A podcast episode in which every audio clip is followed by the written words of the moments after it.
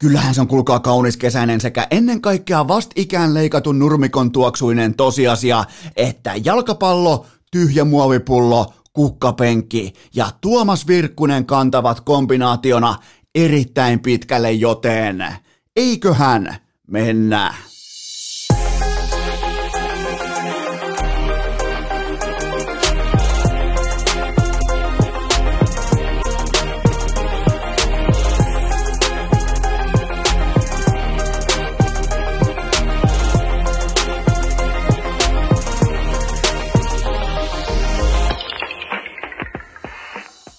Tervetuloa te kaikki mitä rakkahimmat kummikuuntelijat jälleen kerran Urheilukästin mukaan. On torstai 10. päivä kesäkuuta ja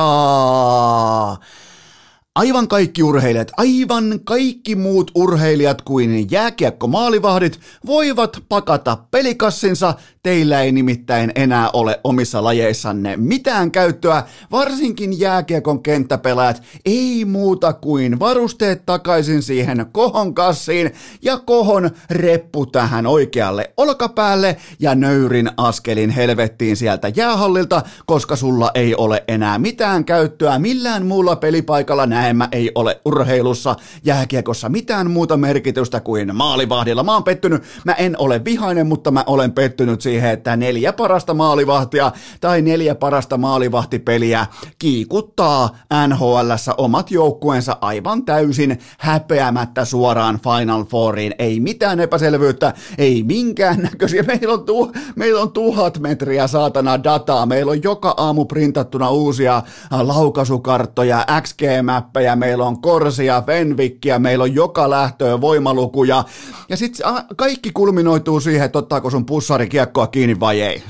Kaikki se muu on ihan täyttä pienikokoisen ketun paskaa, mikäli se sun veskari ei saa silmiäkään kiinni, joten 4 parasta maalivahtipeliä on viemässä NHL:n koko pakettia kohti Final Fouria, ja oishan tämä nyt pitänyt nähdä. On ollut pandemia, lyhyt kausi, näin poispäin, kuntopiikit ajoittuu tismalleen oikeaan aikaan, kun puhutaan yksilötason urheilusta, eli maalivahtipelistä, niin olishan tämä pitänyt nähdä kilometrin päähän, mutta kun piti jälleen kerran lähteä yliajattelemaan, totta kai se menee niin, että maalivahdit tukkii meidän kaikkien offensiivisen jääkiekon ystävien turvat välittömästi, kun tulee ensimmäinen merkittävä sauma, joten tässä sitä taas ollaan, joten olisi melkein kertalleen kiekaista. Koska tässähän se on offensiivisen jääkiekon aika. Se miakka on nyt kivessä, se miakka on arkussa, mitään ei ole tehtävissä. Miettikää, jalkapallon EM-kisat alkaa huomenna. Tuntuuko muuten siltä, että jalkapallon EM-lopputurnauksessa Suomi on ekaa kertaa mukaan? Tuntuuko, että se alkaa huomenna?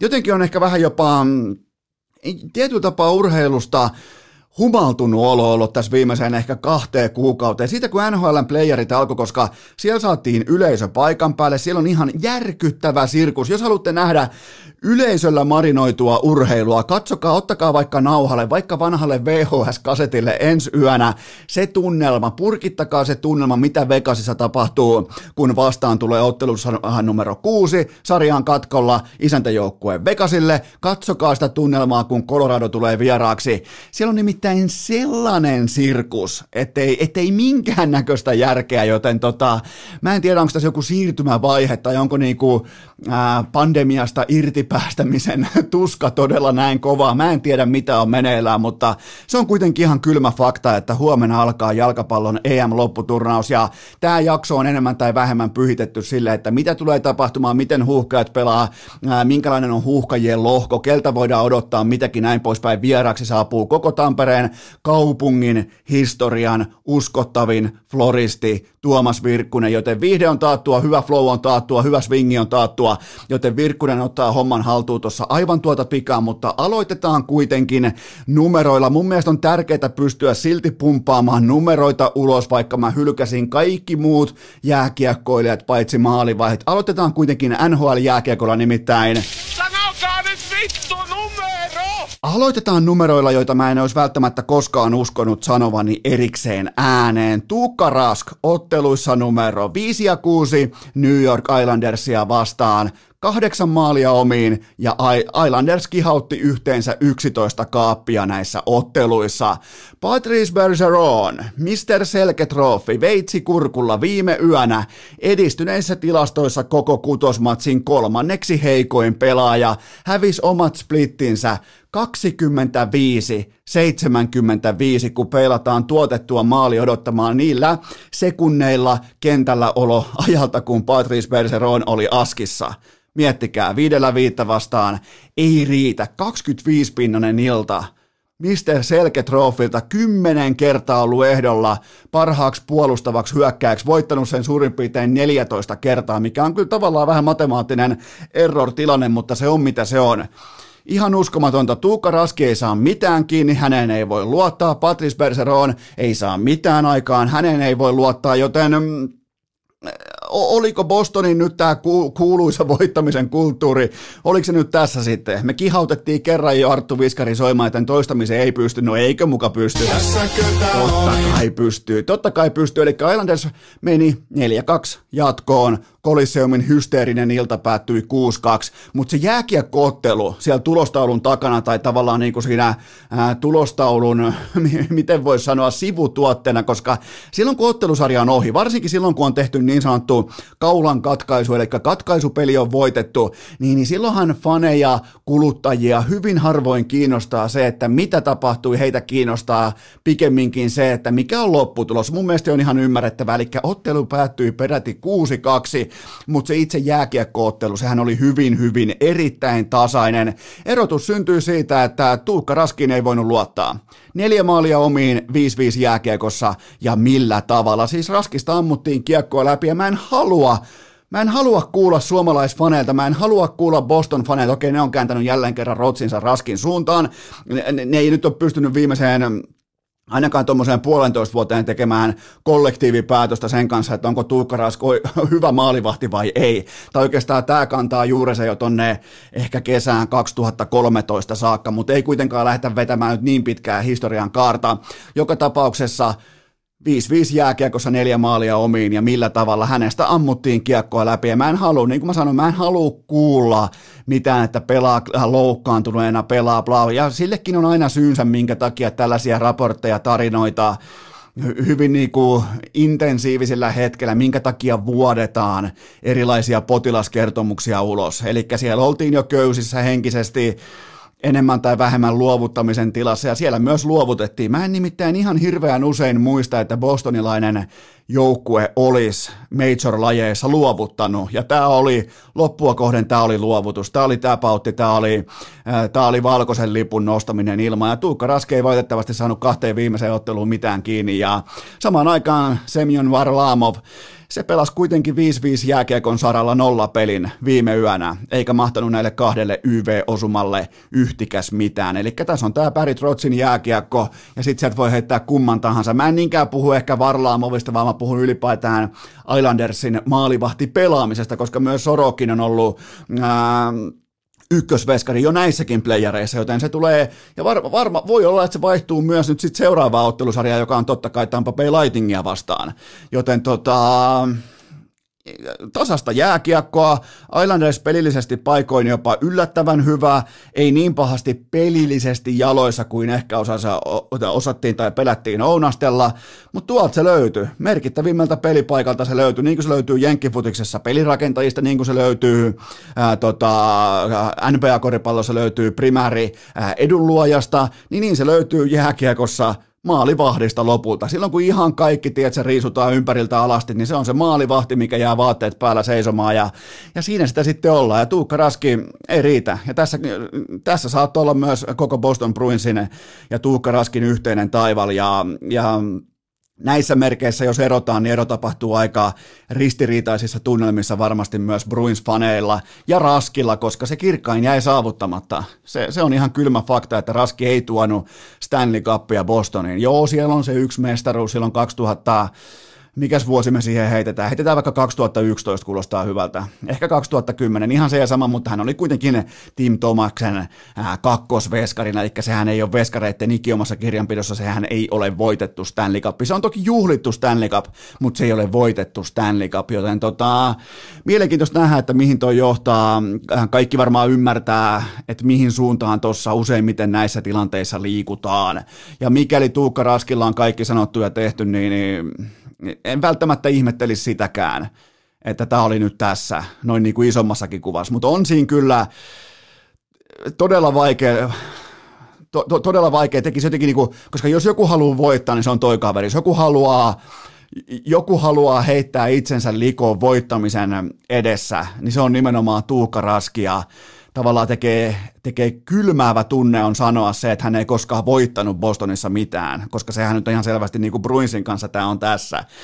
Mutta siinä voisi olla kyllä vielä isku. Kyllä tuossa äijässä, tuossa konkarissa, tuossa vesinävoittajassa, tuossa on kyllä montahan laatuvuotta Raskissa vielä on. Kyllä siinä varmaan sellainen 2 vuotta eittämättä vielä on, mutta tämä playoff-torjumisen taso, mitä nyt nähtiin ottelussa 5 ja 6, niin tämä ei riitä mihinkään. Tämä ei riitä edes AHL, tämä ei riitä mestikseen, tällä ei saa edes Suomisarjan mestaruutta, ja voi niitä Suomisarjan mestarina sen vielä allekirjoittaa, että tämä ei riitä. Joten onhan tämä nyt jumalattoman kuivaa, kun kaikki maailman data käytössä. Meillä on ihan joka lähtöön kaikki printattavissa ja vain yhden pelipaikan suorituksella on mitään merkitystä. Mutta otetaan hattua kouraa kuitenkin. Islanders-fanit rohkeasti chanttäsivät Penguins-ottelusarjan jälkeen, että tuossa pari viikkoa sitten, että we want Boston.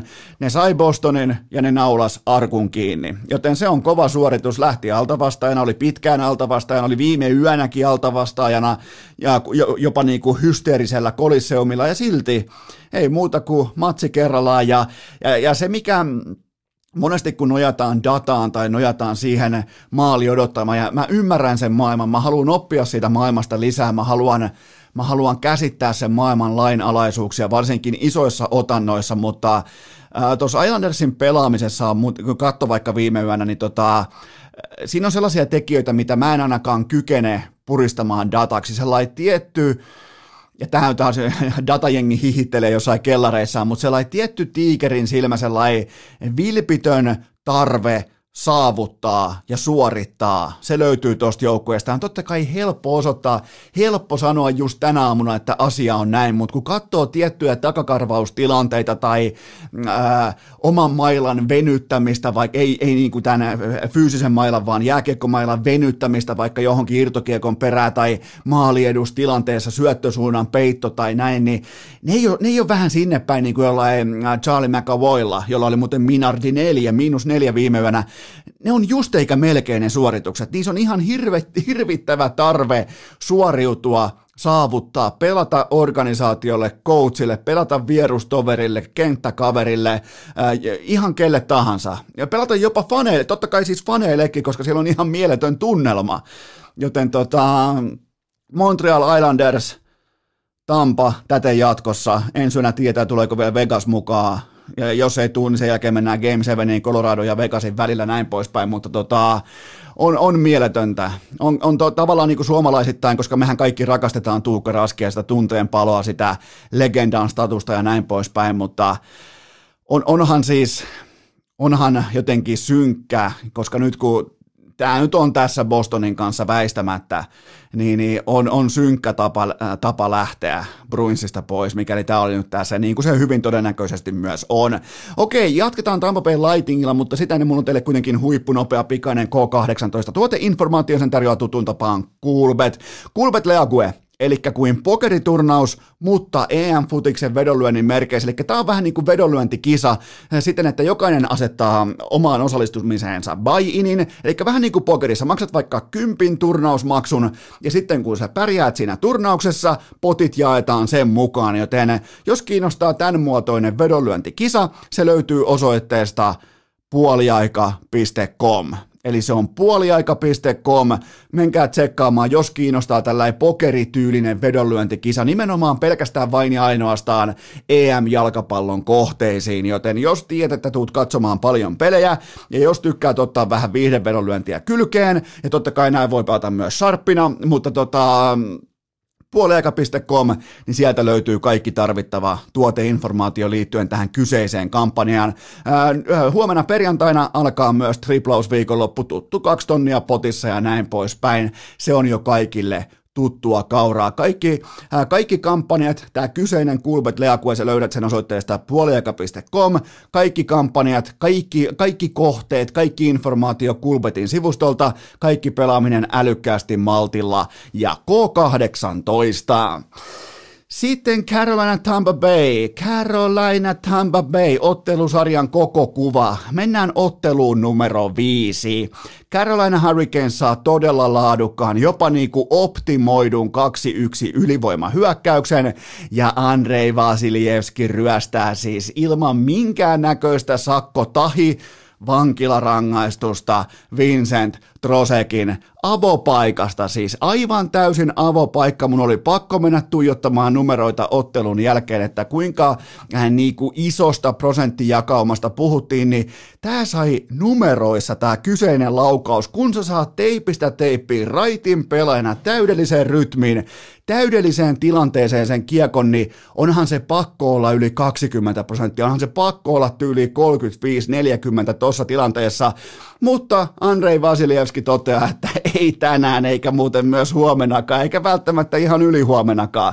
Ihan siis pelkästään niin kuin dominointitason torjumista, ja tämähän on kylmäävää, että kun katsoo Vasiljevskin numeroita, siihen kun ynnätään kaikki ottelusarjojen, kaikki hetket, kaikki tilanteet, kaikki höpö-höpö-matsitkin, mille välttämättä, kun Tampa Bayhan on nyt vähän tällaisessa Golden State Warriors, mikä heillä oli tuossa ehkä 3-4 vuotta sitten sellainen moodi, että vähän voi suoriutua silloin tällöin sinne päin.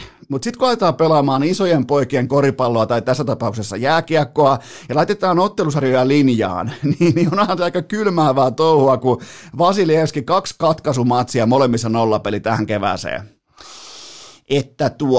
Ja heti perään, vielä ton Vasiljevskin uskomattoman ryöstön jälkeen, heti perään Braden Point seisovilta jaloilta ylähyllylle ohi Alex Nedeljkovicin. Se niinku sä saat sen seisoville jaloille, sä oot mikkihiiren kokoinen raitin hyökkääjä maailman tuulisimmalla jääkiekkoilijan positio, eli NHL playoff-ottelun maalin edustalla. Sulla on aikaa kääntää kämmen, rysty, kämmen, vielä kerran rysty ja nostaa kiekko todella eroottisesti sinne maalin yläpussiin, niin on kova jätkä. Mä joskus syksyllä sanoin, että Braden Point ei ole playereiden. Miettikää, jos niinku ainoa kritiikki on se, että ei ole playoffien Consmite-tasoa. Niin nyt ollaan sillä tasolla.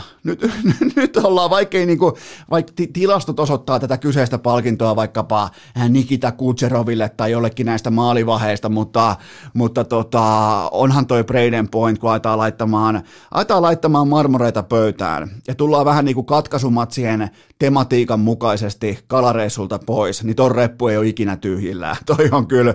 Ja seisovilta jaloilta kaikessa rauhassa, pysäytä aika, nauti tilanteesta, uskalla suorittaa, älä panikoi, ja silloin se kasvaa aina 160-senttisenä urheille, yhtäkkiä se on 180 senttiä pitkä ja dominoi ihan mennen tullen ja laittaa Sebastian Ahot kumppanit rintataskuunsa. Se on kylmää touhua, se on kylmäävää touhua, se on suomalainen. Vähän niin kuin Tuukka Raskin tapauksessa, tämäkin on näin sinivalkoisin laseen katsottuna, tämä on paha paikka. Tämä on kaiken kaikkiaan paha aamu Eno Eskolle ja urheilukästille, koska tämä menee suosikkipelaajia, suomalaispelaaja menee vasemmalta ja oikealta kesälomille, joten ja sitten vielä Nedeljkovic tekee suorastaan oman maalin, tikarimaalin, Roskolton tulee oikeeta kaistaa pitkin ja ampuu vähän sinne päin, ja Nedeljkovic oman budjettiinsa mukaisesti, niin kuin tässä ottelusarjassa, niin tekee yhden oman maalin per pelattu ottelu. Ja kaikkihan varmaan ymmärtää, kun aletaan lyömään tikaria oman joukkueen selästä läpi, niin silloinhan ei mennä jatkoon NHL-pudotuspeleissä, kun vastassa on Tampa Bay fucking Lightning, hallitseva mestari, joka pystyy näköjään myös leikittelemään saalilla tarvittaessa. Eli se on GG-chattia Carolinalle, ja kuvaavaa oli myös se tässä ottelussa numero 5, että Sebastian Aholla oli katkaisupelissä enemmän taklauksia kuin laukauksia.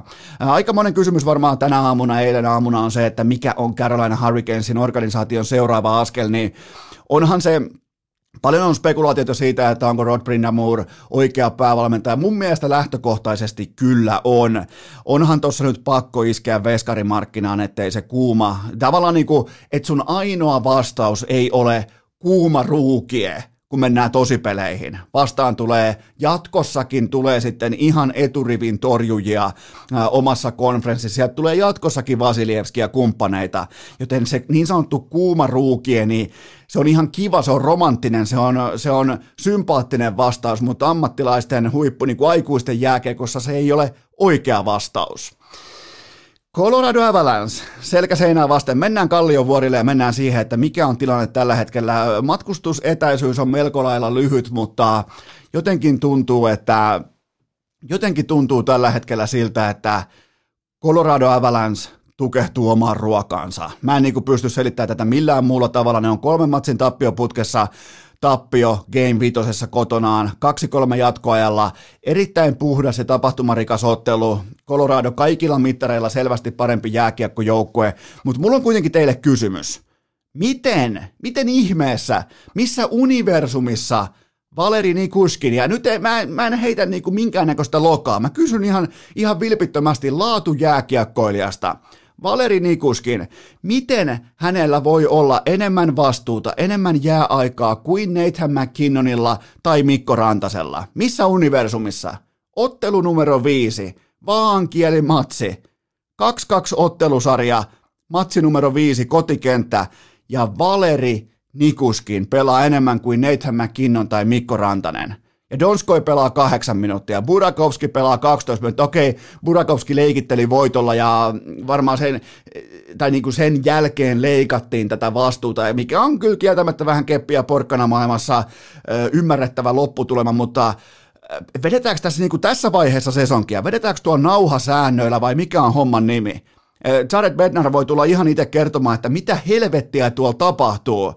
Minkä takia siellä painaa Nathan McKinnon jollain 18 minuutin peliajalla, Rantanen jotain 19 minuuttia, Nikuskin painaa 20 minuuttia ottelussa, missä ei ole jäähyjä, ei ole rangaistuksia, ei ole mitään. Joten nuori Colorado-pelutuksen on pakko loppua ensi yönä, tai sitten loppuu kausi, eli jompikumpi loppuu varmasti. Joko nuori Colorado-pelutus, tai sitten loppuu koko sesonki. Ja se on se mun kysymys nyt tähän otteluun numero 6, joka pelataan siis hysteerisellä, fanaattisella. Siellä tulee olemaan sitten, niinku, siellä on meininki kuin Forssan autokeitaalla lauantai-yönä kello 02.33, kun Vegasin tietenkin täyshäkki, Nevadas on hoidettu asiat tyylikkäästi, täyshäkki, katsomo täynnä, olut tarjoilu, kaikki, siellä on stripparitkin tuotu Spearmint Rainosta mukaan areenalle, niin onko Colorado Avalanche sittenkin liian kaunis porukka voittamaan? Se on se mun kysymys. Onko Colorado Avalanche sittenkin tällainen kivan aurinkoisen kelin joukkue, kun vieritään vähän siihen alamäkeen, tietsä, myötätuuleen purjehditaan näin poispäin, niin onko se vaan sitä? Onko tuossa joukkueessa oikeasti kellään selkäkyttyrässä? Älkää tuoko mulle mitään Nazem Kadria, että nyt on Kadria ikävä. Ei ole. Mä haluan nähdä McKinnonilta 24 minuuttia, mä haluan nähdä Rantaselta 22 minuuttia, mä haluan nähdä Cale Makarilta liki puoli tuntia, mä haluan nähdä ihan perusasioita, mä haluan nähdä parhaat pelaajat kentällä, enkä mitään Valeri Nikuskinejä. Se on se lähtökohta, joten onko toi kuitenkin, onko Colorado sittenkin, koska nythän tämä, niin kuin, me voidaan esittää täällä kysymyksiä, me voidaan spekuloida, me voidaan puntaroida, mutta nythän tuo joukkue vastaa meille tähän kysymykseen ensi yönä. Tämä on helvetin helppoa. Se tulee ihan kerrasta se vastaus raakana pöytään. Eli syksyllä playoffeissa siellä kolisteli kaiken maailman kivirannat ohi. Ja nyt siellä on Stephensonit vastaavassa tilanteessa. Ne tulee ohi. Ja sulla on kuitenkin Nathan McKinnon, sulla on Mikko Rantanen, sulla on Gabriel Landeskog, sulla on Cale Makar, sulla on kumppanit. Niin mä haluan nähdä selkää kyttyrässä. Kyttyräselkien yö on ensi yön teema Colorado Avalanchelle, joten ja tää on Nathan McKinnon ja tää on Rantasen joukkue. Se on pakko näkyä. Nyt ei ole mitään sellaista, että on suoriuduttu isossa kuvassa. Ketään ei vittu enää kiinnosta mikään iso kuva. Nyt ei pelata isosta kuvasta, Amerikkalaisessa playoff-kulttuurissa se on nimenomaan, se suoritus punnitaan sillä hetkellä, kun on veitsi kurkulla, tai sulla on veitsi vastustajan kurkulla. Se on se puntari. Silloin ei lasketa korseja, fenvikkejä, niistä jostain höpö-höpö-ottelusarjoista, jotain St. Louis Bluesia vastaan. Niillä ei ole mitään merkitystä. Se on tässä ja nyt. Nyt on vaikkapa Mikko Raunonpoika Rantasella koko tämän kauden panokset on tässä ja nyt. Ja nyt pitää suoriutua, nyt pitää voittaa, nyt pitää olla se 9,5 miljoonaa arvoinen pelaaja tuolle porukalle. Ja nämä on myös urheilijalle, nämä on urheilufaneille, nämä on urheilun seuraajille, nämä on urheiluromantikoille niitä kauneimpia hetkiä, koska nyt nämä pelaajat kertoo meille, että kuinka hyviä ne on. Suoritus on aina rehellinen, joten en syönä kaikista marmoreista. McKinnon, Rantanen, puhutaan ihan niin kuin sukupolvitason pelaajista. Niiden on pakko kantaa. Ei toi Vegasin porukka mitenkään erikoinen ole. Niiden on pakko kantaa.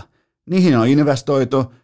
Nyt ei ole siis ei ole vaihtoehtoa, joten se on siinä. Ja sitten vielä viimeisenä aiheena se, että hypätään NHL:sta, mun on pakko ottaa OG, Aleksi B, jättimäinen peli lauantaina, eli tästä tulee hyvä viikonloppu tulee kaiken kaikkiaan, miettikää perjantaina alkaa EM-kisat, sitten tulee vähän välipullaa, tulee, siellä on Aleksi B askissa, NHL:ssä pelataan jatkuvasti, tästä tulee kaiken kaikkiaan mahtava, mä povaan, että OG muuten voittaa koko IEM, mä oon pettynyt, mun ennuste on se, että OG voittaa koko IEM, tuokaa ihan mitä tahansa chaivuuta tai jameeta tai mitä muuta tahansa, mutta OG voittaa, peli on formissa, tasapaino on selvä, pelaajat suorittaa, on sitten Niko Flamezeta tai kuka tahansa Valdemantu, niin toi on balanssissa, toi on vähän niin kuin, jos pitäisi miettiä OG:n standardia tällä hetkellä, se muistuttaa hyvin pitkälti sitä, että miten Vegas Golden Knights pelaa jääkiekkoa, et eihän sun tarvi koko ajan olla se tähtivoimassa se kovin tai seksikkäin tai eroottisin, mutta sitten kun aletaan laittamaan pelaamista pakettiin ja tasaisuuden arvo nostaa päätään tosi paikoissa, niin tuossa on jotain samaa. Ja sehän tavallaan, niin koska mä en tykkää ollenkaan Vegas Golden Knightsista ja tavallaan OG on mun suosikkijoukkue, niin tähän syntyy mielenkiintoista ristiriitaa. Mutta mun ennuste on kuitenkin se, että Aleksi B nostelee OG-aikansa ekaa jättiä, oikeastaan koko uransa ekaa jättimäistä pokaalia nyt sunnuntaina. Se on lähtökohta ja kaikki muu on pettymystä.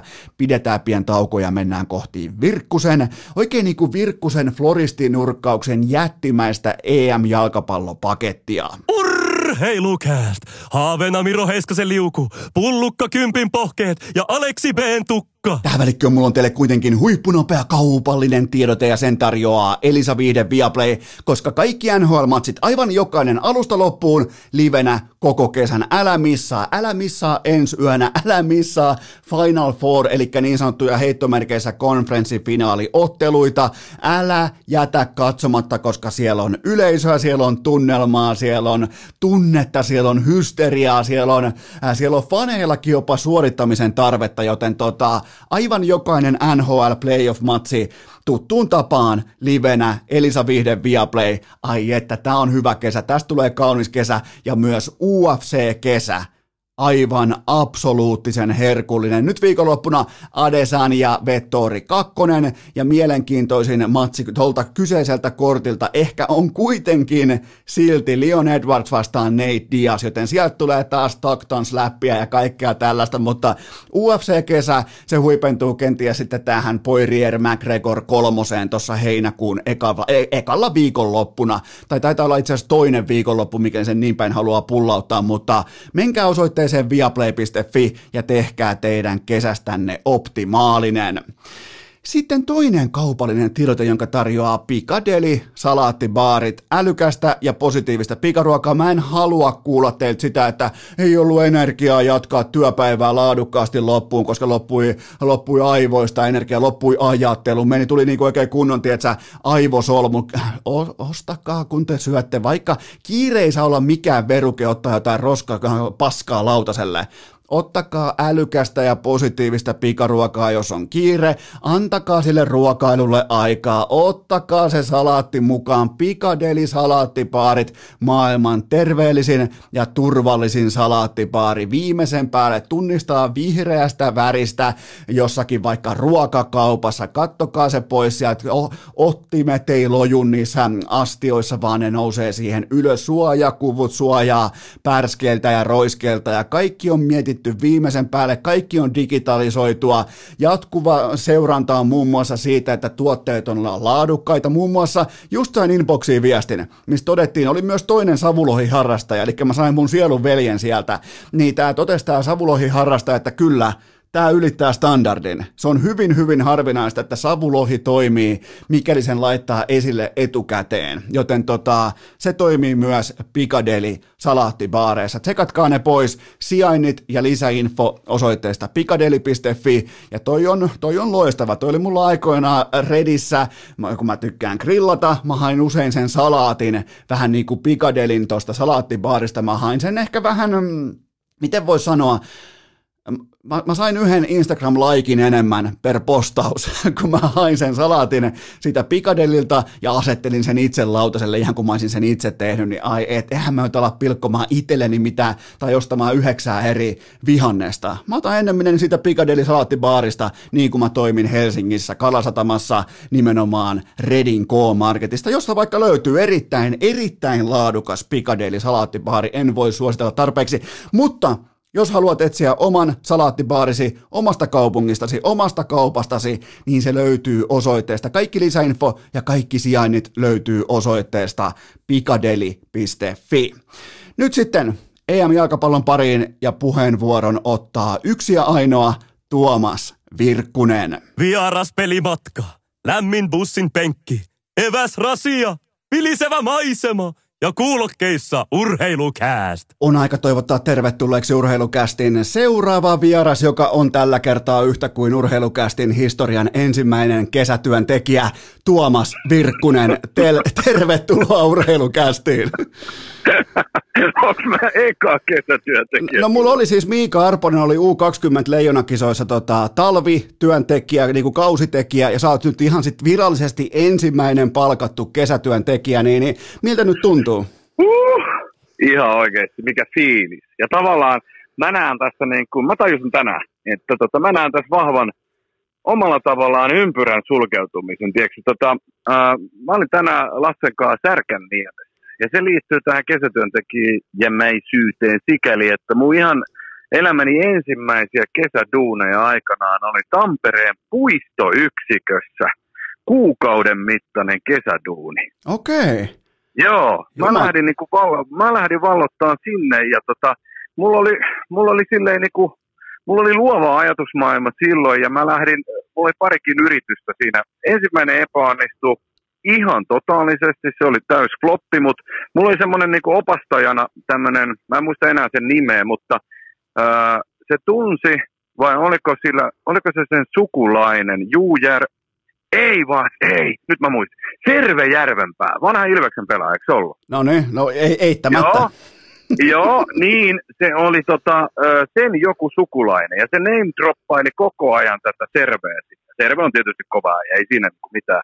Mutta muistan hänet vaan niinku siitä ja se samalla opasti mua puistoyksikön saloihin. Eli pitää niinku kukista huolta ja pensaista ja puskista ja istuttaa kukkia sun muuta. Ja sitten se jonkun verran antoi sille mulle kuitenkin siinä ihan omaa vastuutakin. Ja Tammerkosken rannalla silloin kuvattiin sitten Mikko Alatalon, jos muistat tätä showta. Totta kai, mulla on kaikki nauhalla. En epäröi. Kellä ei ole? Niin. Kysytään näin. Kuka meistä ei tuudittaisi itseään uneen Mikko Alatalo Tammerkosken rannalla? Vanhoja pätkiä fiilistelyä. Kyllä, niin. Totta kai me tehdään näin. Mutta mulla oli suuri idea silloin aikanaan, tässä siis 20 reilu vuotta aikaa tai jotain. Mulla oli tiettyjä kukkia. Älä kysy mitä. Mutta muistan vaan niin kun värit, että oli lilaa ja keltaista. Niin mä ajattelin, että mä rakennan siihen helvetin rantatörmään tai siihen Tammerkosken rannalle, niin mun omat nimikirjaimet. TV. Koska sitten kun sitä kuvataan, sitä Alatalon showta, niin niillä oli silloinkin jo semmoinen niin kuin yläilmakamera, mikä ikinä, ei varmasti drone, mutta joku, millä ne kuvasi sieltä. Niin mä ajattelin, että jumalauta, kuinka upealta se näyttäisi, kun siinä olisi TV. Ja varmasti porukka yhdistäisi se välittömästi, niin kuin Tuomas Virkkuseen. Totta kai, sehän on siis ensimmäinen asia, mikä kirjaimista TV tulee mieleen. Se on. Ja mä haluan painottaa, ettei tule väärin ymmärryksiä. En ollut todellakaan tällä alalla, eikä mitään tällaista. Vaan ihan mä vaan ajattelin, että TV, että mä menen itse sitten yöelämässä vähän kertoilemaan, että hei. Tuossa on vähän tuommoisia juttuja, niin tiedätkö mitkä portit sieltä aukeaa? Sutkot nopeasti. Tämä oli, niinku, oli se mun idea, mutta siinä oli se yksi ongelma vaan, että ne kukat ei riittänyt siihen niinku millään. Okay. Siitä tuli niinku vaan semmoinen niinku, teen alku ja siitä veetäkään ei käytännössä niin, ole. Eli voidaanko vetää yhteen näin, että Tampereen kaupungin budjetti ei ollut riittävä sun unelmilla? Osittain, mutta mä kostin tämän, koska silloin oli tullut, ja nyt me päästään itse asiassa tähän varsinaiseen siinä mielessä aiheeseen, eli Särkäniemessä kun tänään oli, niin mä tajusin, että täällähän se mun yksi elämäni ensimmäisiä kesäduunipaikkoja oli, ja se kulminoitu siihen hetkeen, että tämän radikaalin epäonnistumisen jälkeen mä onnistuin saamaan koskiseikkailu-nimiseen tämmöiseen, silloin just tuoreeseen laitteeseen, niin siihen viereen mun nimikirjaan. Okei, eli no toihan on... Niin, tokalla yrittämällä mä vedin sen kuitenkin maaliin. Mun mielestä toi on jopa kovempi kuin se... En siis halua ottaa mitään Mikko Alatalon mahtavalta muusikkouralta pois, mutta ja mä oon niinku ensimmäisenä kannustamassa Mikko Alataloa, mutta kyllähän toi Särkänniemi kuitenkin, jos niistä kahdesta pitäisi vaita, niin mä ottaisin varmaan Särkänniemen. Vaikka toinen olisi kuitenkin kuvattu niin kuin aika useille ihmisille kameroiden myötä sun muuta vastaavaa. Koskiseikkailu oli siihen aikaan, tiedätkö, kun ihan uusi juttu sun muuta, porukka on vähän peloista ja kaikkea sellaista. Se tosi monelta meni ohi, mutta täältä muistaakseni Järvenpään sukulaismieheltä ei mennyt, koska kun me mentiin sitten se koskiseikkailu siinä läpi, niin se huomasi ja kuittasi. Oho, kato vaan, mutta silloinhan tavallaan sun työn kädenjälki nähtiin. Niin kyllä! Kyllä. Niin, eikö ole hienoa? Toi on kyllä kova. Mä olin muuten, just tuli tuossa itsellä kanssa mieleen, tämä muuten hyvin lähtee tämä meidän jalkapallo EM-kisojen keskustelu käyntiin. Niin. Mä olin kesätöissä, siis siitä on herranjumala 19 vuotta. Heinolan ei tämä ollut mun ensimmäinen työpaikka, mutta mun mielestä tämä oli ensimmäinen sellainen työpaikka, missä oli mitään vastuuta. Niin rannan vahtina, niin kuin hengen pelastajana. Niin luojan kiitos. Mä haluan vielä jälkikäteen kiittää kaikkia heinolaisia siitä, että 19 vuotta sitten kesäkuussa kukaan ei mennyt sinne vittu hukkumaan sinne järveen. En mä tiedä, mitä mä olisin tehnyt, vaikka mulla oli siis se vartin koulutus siihen kaikkeen, mutta mä olisin ollut aivan kusessa. Siinä on virtava vesi, siinä on aikamoinen, se on se Heinolan kylpylä, niin vaikka Heinola on muuten aika niin kuin tuppukylä ja näin poispäin, niin silti se ranta on aika iso. Niin täytyy kyllä sanoa, että olin verrattain kyllä kuin yksin varsinkin. Mä olin muistaakseni just täyttänyt 18 vuotta tai näin poispäin, se taisi olla. Niin aika kovas paikas kuitenkin silleen, että siellä oli niitä lapsia uimassa kaikkia. No joo, mitään ei onneksi käynyt, eli tää on bottom line business, eli reissu oli onnistunut, mutta en mä välttämättä, jos mä nyt aikuisena kattoisin siihen kesätyöntekijöitä, niin en mä välttämättä yksin haluaisi heittää jotain random jääkiekkoilijaa. Joo, siinä on vähän jo painolastia. Siinä on vähän kyllä painolastia, mutta nyt kun on kesätyöt käyty läpi ja nyt sä oot taas kesätöissä, niin aina kun tulee tällä, tiedätkö, kun on arvokisat ja nyt on siis jalkapallon EM-lopputurnaus ja näin poispäin, niin kaikki mediat mässäilee sillä, että meillä on asiantuntijavieras. Niin haluatko päättää, että minkä alan asiantuntija sä oot, koska mä aion kuitenkin tituleerata ja klikkihuodata sua asiantuntijana, niin onko sulla mitään toivomusta esittää? No nyt kun me taas startattiin omalla tyylillämme tää ihan jostain muusta, niin kyllä mä onko liikaa pyydetty, jos sä vaikka floristiksi mua kutsuit? Floristi, joo, pullo on kuseva floristi. Niin, eikö sillä voisi periaatteessa, mun mielestä se olisi aika osuva.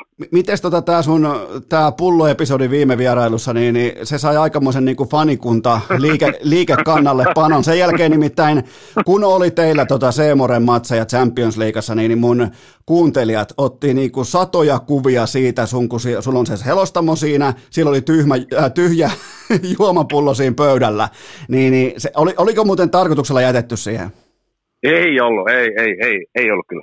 Okei, eli mutta se oli vasta niinku ihan sattuma. Ennen käyttöä, niinku varmuuden vuoksi. Joo, mutta mä laitoin sen sulle sitten viestinäkin sen jälkeen, mä voisin tässä nyt myös kertoa. Siitä oli mennyt muutamia päiviä siitä teikäläisen hommas vierailustani, niin mä olin avantouinnilla ja sauna käyty, kävi sitten avannossa pulahtaan, tuli siihen vähän niin kuin fiilistelemään sitä keväistä ilmaa ja kaikkea sellaista, niin joku kaveri siinä sitten mulle tuntematon kuittaa siitä mun selän takaa, että onhan puhdas pullo. Ja mä olin tiedätkö, että niinku, en mä nyt niinku yhdistänyt, mä rupesin ottaa siitä mun Coca-Cola, 1,5 litran Coca-Cola-pullosta vähän huikkaa niin kuin vaan sen pulastamisen jälkeen.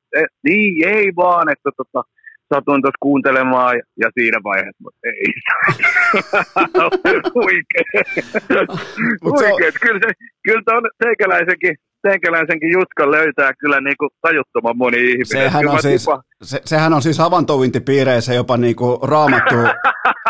Niin se on nimenomaan niissä piireissä. On. Siis mullahan ei ole sillä lailla, että se olisi levittäytynyt niin kuin ympäri Suomea ja koko tämän urheiluskeneen ja kentän. Joo, siis pelkästään havantouinti. Niin. Se on vähän niin kuin aikoinaan tuli vaikka Fairplay-lehti, jos pelasi futista, niin mulle tulee, jos havantouinti, niin tulee urheilukästi. Okei, no sitä on osunut aika helvetin hyvin, koska nyt itsekin kuitenkin sitä tuossa jonkun verran harrastan, niin päästy tavallaan uimaan niihinkin piireihin vielä syvemmälle. Se on totta, mutta se on fakta just näin, mutta mennään itse asiaan ja mähän en valkannut sua tähän ja sä et valkannut itseäsi tähän pestiin, vaan mä voin nyt paljastaa sulle, että tuli niin paljon pyyntöjä urheilukästin kummikuuntelijoilta, että olisiko mahdollista tehdä tällainen kesätempaus, että Virkkunen tulisi vakiovieraaksi, että puhukaa ihan mistä tahansa tai sivutkaa EM-kisoja, tehkää mitä lystäätte, mutta tämä oli siis, nyt me ei olla täällä omasta tahdostamme, me ollaan kansan tahdosta, tälleen vaalien alla mun mielestä aika niinku kaunis ele avantouinti kansaa kohtaan mun mielestä, joten eli nyt ollaan tässä ja me aletaan tekemään nyt EM-jalkapallon erikoisjaksoja ja jos homma on tosiaan noin, niin pakko vain sanoa, että nöyrä ja kiitollinen on tosi mahtavaa, että sun kuuntelijakunta on näin sanonut ja jos nyt ymmärsin siis niin kuin sieltä rivien välistä oikein, niin mahdollisimman vähän jalkapalloa. Joo, todellakin, ja se sopii meille varmaan molemmille erittäin hyvin, mutta lähdetään, hei, nyt mennään kuitenkin kohti EM-kesää, ja se alkaa nyt tässä, ja meillähän me eletään, suurin piirtein me ollaan samanikäisiä ukkoja, ja meillä on aika lailla varmaan samanlainen sellainen, mä voisin melkein kuvitella, että sunkin elämän kalenteri menee jostain syystä aina tasavuosittain, että vaikka 2002, mäkin muistan, että mä olin kesätöissä, silloin oli Japanissa MM-kisat, näin poispäin, ja se menee aina 2 vuotta kerralla, että missä oli kisat, silloin tapahtui, mä olin tuolla, niin onko sun mielestä tässä parittomassa vuosiluvussa, parittomassa kesässä, niin onko tässä sun mielestä ihan oikeasti normaalien arvokisojen tuntua ilmassa? Niin, joo, se on ihan totta. Kyllä toi ajattelumalli on ollut itselläkin. Mä esimerkiksi muistan sen tavallaan niin kuin siitä, että kun on tosiaan tätä ikäluokkaa, mitä on, niin ensimmäinen niin kuin kaverin lapsi syntyi 2002 ja sen jälkeen kavereille niitä on tullut luonnollisesti niin kuin aika paljon ja todella harvan ton synnyinvuoden niin kuin muistaa. Mutta kun sen yhdistää niihin arvokisoihin, niin kuin 2002 pelattiin Japania ja Etelä-Korea, niin mä muistan niin kuin sitä kautta tiettyjä asioita. Eli kun yhdistämällä sen just näihin parillisiin. Mutta on tässä vähän sellaista kyllä. Kyllä tässä vähän sellaista fiilistä on, että ei ole ihan semmoinen niin kuin normi. Ja mä en tiedä, tuleeko se niin kuin sen kautta, että tämä nyt on niin kuin pariton vai enemmän niin kuin näiden pandemiahommien takia, mitä tässä on ollut ja ei täysiä areenoita ja kaikkea. Ja sitten nyt ylipäätään, kun on jo melkein jopa tottunut siihen, että ei ole yleisöä, mikä on sairasta, niin sitten taas, kun se on tässä niin kuin pikkuhiljaa palaillut, tässä on niin paljon tämmöisiä niin isoja tommosia omituisia elementtejä, mistä kukaan ei olisi voinut niin kuvitellakaan vielä muutama vuosi taaksepäin. Niin sen takia ehkä tässä on omalla tavallaan vähän erilainen fiilis kyllä, ja kun tässä yleensä puhutaan arvokisoista. Ja muutenkin tässä on, kun jalkapallo joutuu nyt mun mielestä orastaan jopa vähän epäedulliseen asemaan sen takia, että paljon muissa lajeissa on jo. Mä puhun nyt ihan siis nappikauppalajeista verrattuna jalkapalloon, mutta joka tapauksessa muissa lajeissa on voinut tulla jo faneja paikalle, yleisöä paikalle, täysiä areenoita. Niin, eikö NRissäkin on melkein täydet areenat? Jo, melkein aina kun koosteita on katsonut, niin siellähän ainakin vaikuttaa. Ai, että mä rakensin sulle ansan, koska mä en halunnut itselleni Kendo-Janarin hattua, niin se meni välittömästi sulle, koska sä mainitsit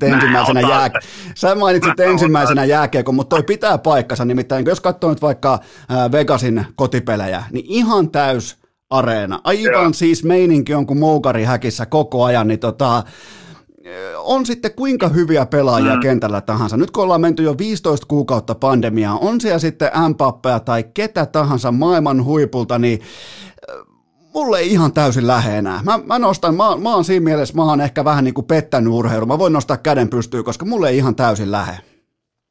Etkä sä on niin kuin ainoa. Mä tiedän oikeasti, mulla on myös niin tosi paljon sellaisia niin kuin pitkän linjan kavereita tuolta vuosikymmenten takaa, jotka on niin kuin putisäijä kanssa henkeä ja vereen, niin ne on nyt puhunut niin kuin viimeisen 2 kauden aikana, että on tiedätkö tullut vähän semmoinen, että ei vaan oikein niin kuin jaksa. Joo. Nyt siis puhun seurajoukkueen jalkapallosta, mutta niin kuin, että joka tapauksessa vähän niin kuin sellainen, että tämä tilanne kun on mitä on, niin tiedätkö kaikki muu elämä, mitä siinä ympärillä pyörii, niin se, että siitä se yleisö on puuttunut, niin on tullut ihan oikeasti sellainen fiilis, niin kun, että ei se vaan niin kun toimi. Ja sit sä katot niin kun jotakin sieltä täältä jonkun ison pelin, mutta ei enää sillä lailla niin kuin joskus aikoinaan nämäkin jäävät seuraset. Kyllä mä ymmärrän ton ihan niin kuin totaalisesti. Mutta se on mikä on nyt tavallaan hyvää kuitenkin ja lohdullista EM-kisoissa, niin ainakin jonkin verran pääsee faneja paikalle. Että ja nyt tuntuu niin kuin silleen, niin kuin, että mä en tiedä, tämä UEFA-hommakin on vähän omituinen tämän suhteen, että koko ajan tuntuu tulevan lippuja niin kuin lisää jonnekin, että vähän sekavalta vaikuttaa ylipäätään, että kuinka paljon ne nyt on ylipäätään niin kuin päästämässä sinne yleisöön, ja tämä on vähän sekava niin kuin kaikkinensa, mutta eikä siis mikään kiire, kisat alkaa perjantaina. Niin. Ja mieti, nyt tulee niin kuin päivää 2-3 ennen tulee niin kuin Suomen pileihinkin niin kuin lippuja taas lisää, ja tähän tilanteeseen ihmisten lähteminen sinne, kaikki testit, bla bla bla, niin on ihan pikkasen hämmentävää. Oikeasti vähän semmoinen, että et sä oikein tiedä, mitä tuosta odottaa. Monetko kisat sulla on? Totta kai sä elät aika voimakkaasti seurajoukkueiden kellon mukaan ja näin poispäin, mutta monetko kisat sulla on mennyt? Niin kuin suurin piirtein, jos heität niin kuin hatusta jonkun numeron, että oot kattonut, sanotaan kaikki pelit, niin kuin puhutaan EM- ja MM-lopputurnauksista, niin onko sulla paljon sellaisia kisoja, missä sä oot kattonut ihan absoluuttisesti kaikki pelit? Kaikki pelit on kova. Ja mä sanoisin se, että kaikki pelit tuli katsottua silloin, kun tiekko oli nuori. Se teini-ikä ennen sitä 10 plus, miinus siitä eteenpäin. Sitten kun alkoi tulla niinku reilu 20 ja jotain, niin kyllä se siitä niinku alkoi niinku vähenee. Ja ihan vaan siis, mä perustan sen siihen vaan, että koska elämään alkaa iän myötä tulla niinku aika paljon kaikkea niinku muutakin, niin kaiken sovittaminen niin kuin arvokisojen rytmiin, niin se ei enää vaan niin kuin osu sillä lailla kohdalleen, kun taas sitten se aika, tiedätkö, niin kuin, kun sä pikkupoikana tai vähän isompana poikana katoit vaikka isäukkoskaa tai kenenkaan sitten katoit, niin sä katoit oikeasti joka helvetin peli. Että kaikki rannalle menot sun muut suunniteltiin teinivuosina sillä lailla, että nyt mennään tonne, sen jälkeen mennään tolle kaverille, sitten meillä on tuossa niinku muutama tunnin breikki, mennään vetämään tuohon järven sivukentälle vähän futista, siitä on pakko päästä sitten tolleen, kun Italian peli alkaa. Tuommoisia mä niinku muistan, mutta kyllä nämä niin sanotut aikuisvuodet, niin en kyllä muista, koska olisi ollut sellaiset kisat, että oikeasti olisi voinut kaikki katsoa. Mä oon muutamat kisat vetänyt silleen, että kaikki pelit, en nyt välttämättä suosittele kellekään, että kyllä niinku Kun sieltä osaa poimia ne parhaat, varsinkin nyt kun tonne vaikka EM-kisoihin pääsee tuollain vaatimattomat 98 joukkuetta, niin siellä loppuu Euroopan maat kesken. Siellä pitää keksiä uusia valtioita ja sehän muun muassa vaikka Putinilta onnistuu erittäin näppärästi, mutta silloin kisat oli vähän suppeampia, siellä oli vähemmän maita, vaikka MM-kisoissa näin poispäin, kyllä se silloin vielä meni, mutta mä oon tuosta sun kanssa ihan samaa mieltä, että ei välttämättä enää, joten me päässään ottamaan vähän niin kuin rusinoita pois pullasta, ja ollaanko hetken verran kateellisia nykypäivän junnuille, nykypäivän nuorille, jalkapallosta innostuneille tytöille ja pojille, kun silloin kun me oltiin junnuja, niin eihän meillä tavallaan ollut telkkarissa kesäisin sitä omaa suomalaista sankaria. Meillä oli siellä, hassulla tukalla varustettu Ronaldo, meillä oli sitä ennen vaikka silloin oli vielä hassummalla tukalla varustettu Carlos Valderrama, siellä oli Bebeto Romario, sitten oli vaikka Länsi-Saksa, siellä oli Augentaleria ja Premeä ja näin poispäin. Kyllä, ja sitä siellä oli Tino Singin kaksoisveli Aaron Winter Hollannin paidassa. sitä ennen oli Maradonaa, kumppaneita, Koikotseaa ja Kanitsiaa ja näitä, mutta Michel Bredommia ja... Ai jumala, nyt tulee kovia name droppeja. Salvatore Totoskilazzi. Se. Kyllä, täysin putkista kisajoukkueeseen ja minkälainen tarina. Kela, hei, joo, mulla on pakko kertoa tähän väliin liittyen tuohon Skilatsiin se, että ennen kuin aletaan tosissaan olemaan kateellisia, niin mullahan on nyt, kun mä muutin tänne, en voi sanoa mihin, koska mä en kerro, mä sanon vaan muutin keskelle peltoa, niin mun ainoa sellainen lapsuuden tavara, mitä mä kannan mukana, niin on toi Italia 90 kooste VHS-kasetti, siinä on yksi sellainen Italia, olisiko jonkun, en tiedä kenen, olisiko italialainen päävalmentaja, kukahan silloin olisi ollut päävalmentaja, en ole varma, mutta se antaa haastattelun, niin mä käytännössä opettelin senkin kohdan ulkoa siitä nauhalta. Kela, kun sä osaat ne kaikki suomenkieliset kohdat ja otteluraportit ja näin poispäin ulkoa, kun Roger Milla heittää hattutempuja ja näin poispäin, tekee lannetuuletuksen, niin mä opettelin vähän italiaakin, joten haluatko kuulla? Joo, se meni kutakuinkin näin, että Orisio menten, taktiko menten, kontrapiide. Noin. Ja mä en siis tietenkään tiedä, mitä se tarkoittaa, mutta mun mielestä se oli jotenkin niin maagisen kuulosta. Ja toi on ikuisesti jäänyt mun takaraivoon. Mietit, siitä on 31 vuotta aikaa. Ja mä muistan edelleen, siis mä en vieläkään tiedä, onko noin sanoja, mutta mä tiedän, että ne puhuu jalkapallosta ja se oli mun mielestä jännää. Toi kuulosti mun mielestä niin hyvältä, jotenkin tämmöiseltä hienolta riimittelyltä, että ihmettele, jos tosta ei tehty biisiä Italiassa aikana. Tostahan olisi ollut, hei, selvästi mun mielestä niin kuin aine. Mutta mieti hei. Niin, mä sitä niin kuin haluan vielä pohjustaa vielä enemmän sitä, että et mieti, kuinka paljon meillä, mulla ja sulla ja meidän sukupolvella, niin oli nimenomaan tällaista niinku oppimisen halua, oli imua jalkapalloa kohtaan. Me opeteltiin Italiaa. Mietin nykypäivän lapsia, nuoria, junnuja, tyttöjä, poikia, niin niillä on Pukkia, niillä on Radetskia, niillä on Kamaraa, niillä on suomalaisia, sinivalkopaitaisia pelaajia, ketä ne pääsee fanittamaan, niin tuntuuko kateutta rinnassa? No niin, siitä kantilta kyllä kieltämättä, että olisihan se voinut olla aika erilaista. Se vaikea on niin kuin tällä hetkellä tolleen niin kuin nopsaa miettiä, että minkälaista, kuinka huikeeta se olisi ollut, kun itse niin kuin rinnastaa sit niitä siihen omiin kasvuvuosiin tai niihin teinivuosiin, kun niin kuin litti tuli. Ja sitten se oli sitä litin dominointia niin kuin seurafutiksessa, mutta se sama fiilis, tiedätkö, niin kun mentiin jonkun Litmasen dominoinnin Ajax-matsin jälkeen seuraavana päivänä vetään tuonne kerholle tai tuonne jotenkin säpää tai mitä tahansa ja siellä hirveä puheensorina siitä, mitä Litmanen teki, bla bla bla, kaikkea tällaista näin.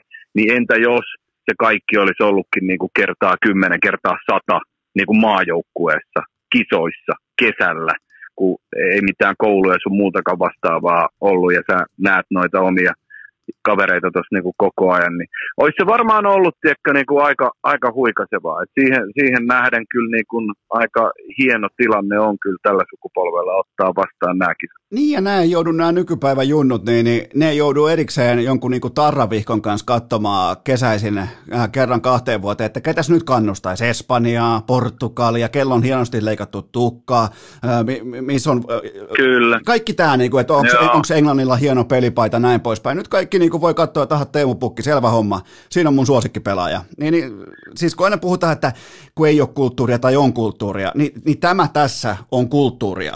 Se, mitä nyt on tarjolla, kävi miten kävi, niin se on kulttuuria. Joo, ja onhan se ihan järkyttävän hienoa niin kun nähdä näitä juttuja silleen, niin kun annan pienen esimerkin, olin tuossa Kuopiossa yllättäen käymässä muutamia päiviä takaperin, ja otin sieltäkin sitten paikalliselta torilta, tai sieltä Kuopion torilta ostin niin kun, muutamat Suomen pelipaidat, mutta sitten juttelin siinä, ne oli italialaisia nämä jäbät, jotka piti tätä pelikojua siinä, ja niillä oli paitoja siis, tiedätkö, niin kuin kaikki, niin kuin yleensä tuo, niin kuin on vaikka ketä. Niin sitten kun jonkun verran siinä jutskasin niiden kanssa, niin ne sanoi, että pukin painot on loppu. Niin on toi mun mielestä jotakin niin kuin hienoa, että siellä oli kaikki maailman suurimmat starbat. Ja niissä tietysti pitää ollakin, no kun Suomessa ollaan, mutta ei se niin kuin tosiaan näihin peilata, mitä puhuit, niin ei se niin kuin tosiaan automaatio ollut aikanaan. Ei missään nimessä. Ei ne ollut ne, vaikka Litmanen oli Litmanen, niin ei Litmasen paidat välttämättä kuitenkaan ollut loppu, vaan niin. Silloin mentiin, kun oli se arvokisa kevät tai kesä, oli sitä MM tai EM, niin silloin mentiin sen jonkun suuren starpan paidalla, ja niitä oli tuolla joka puolella. Ja kun mä palaan vielä sinne 90-luvun puoliväliin suurin piirtein, ja niin kuin, vähän niin kuin omaa lapsuuteen, omaan niin kuin varhaiseen nuoruuteen, niin nuoren ihmisen muisti on niin lyhyt, että se keväinen sankaruus Ajaksin paidassa, niin se ei niin kuin heittomerkeissä merkkaa kesällä enää mitään, vaikka se on karrikoitu esimerkki, mutta kesällä kun lähdetään jalkapallokentälle, tiedätkö, tuoren nurmi tuoksuu, meillä on uudet sankarit, ja ne sankarit useimmiten tulee sen kuvaston mukana, mikä tulee TV2 jalkapallon arvokisojen muodossa, haluttiin tai ei, ja näin se asia vain on, ja nyt se tavallaan se iso pyörä pyörähtää vihdoinkin sinivalkoisen jalkapallon tiimoilta oikeaan suuntaan, nimenomaan sen voimin, että huuhkaat roudas itsensä tuonne kisoihin. Kyllä, koska ne arvokisat on myös aina ollut arvokisat. Et vaikka tässä on nyt niin kuin viimeisten vuosien, vuosikymmenen ehkä tai jotain, ollut paljon sitä keskustelua siitä, että mikä NS-futis on oikeaa tai mikä on arvokkaampaa, laadukkaampaa, whatever.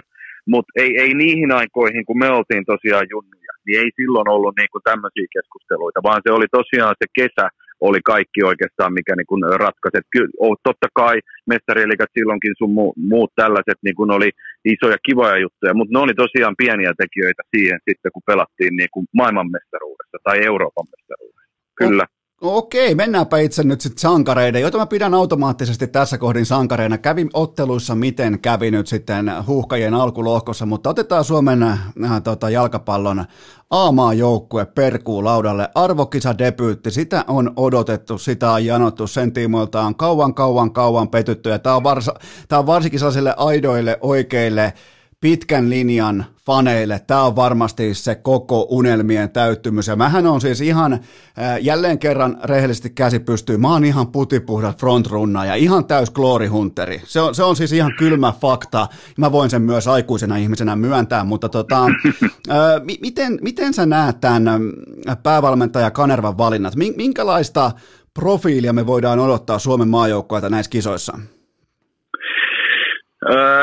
No kyllähän Riven valinnat, tosiaan nämä muutama pois jättämisetkin ja tällaiset, mä ymmärrän, että ne aiheutti jonkun verran tietysti niin kuin sanomisia sun muuta, mutta kyllähän tässä niin vahvasti lähdetään, vaikuttaa ainakin siltä, että lähdetään sillä viiden linjalla ja tälleen niin kuin pelaamaan, pois lukien ehkä sitten Venäjä-peli, missä voi olla saumaa, niin siihen ne vanhaan 4-4-2, mutta kyllähän niinku edelleen tolleen niinku isossa kuvassa, jos katsotaan edelleen taas pistetään niinku pelaajat ja niiden seurajoukkueet kuitenkin, mitkä paljon määrittää myöskin niinku pelaajan NS-laadukkuutta, arvoa, niin siinä mielessä tietysti profiililtaan Suomi ei varmastikaan näiden kisojen niinku ihan kärkipäähän kuulu.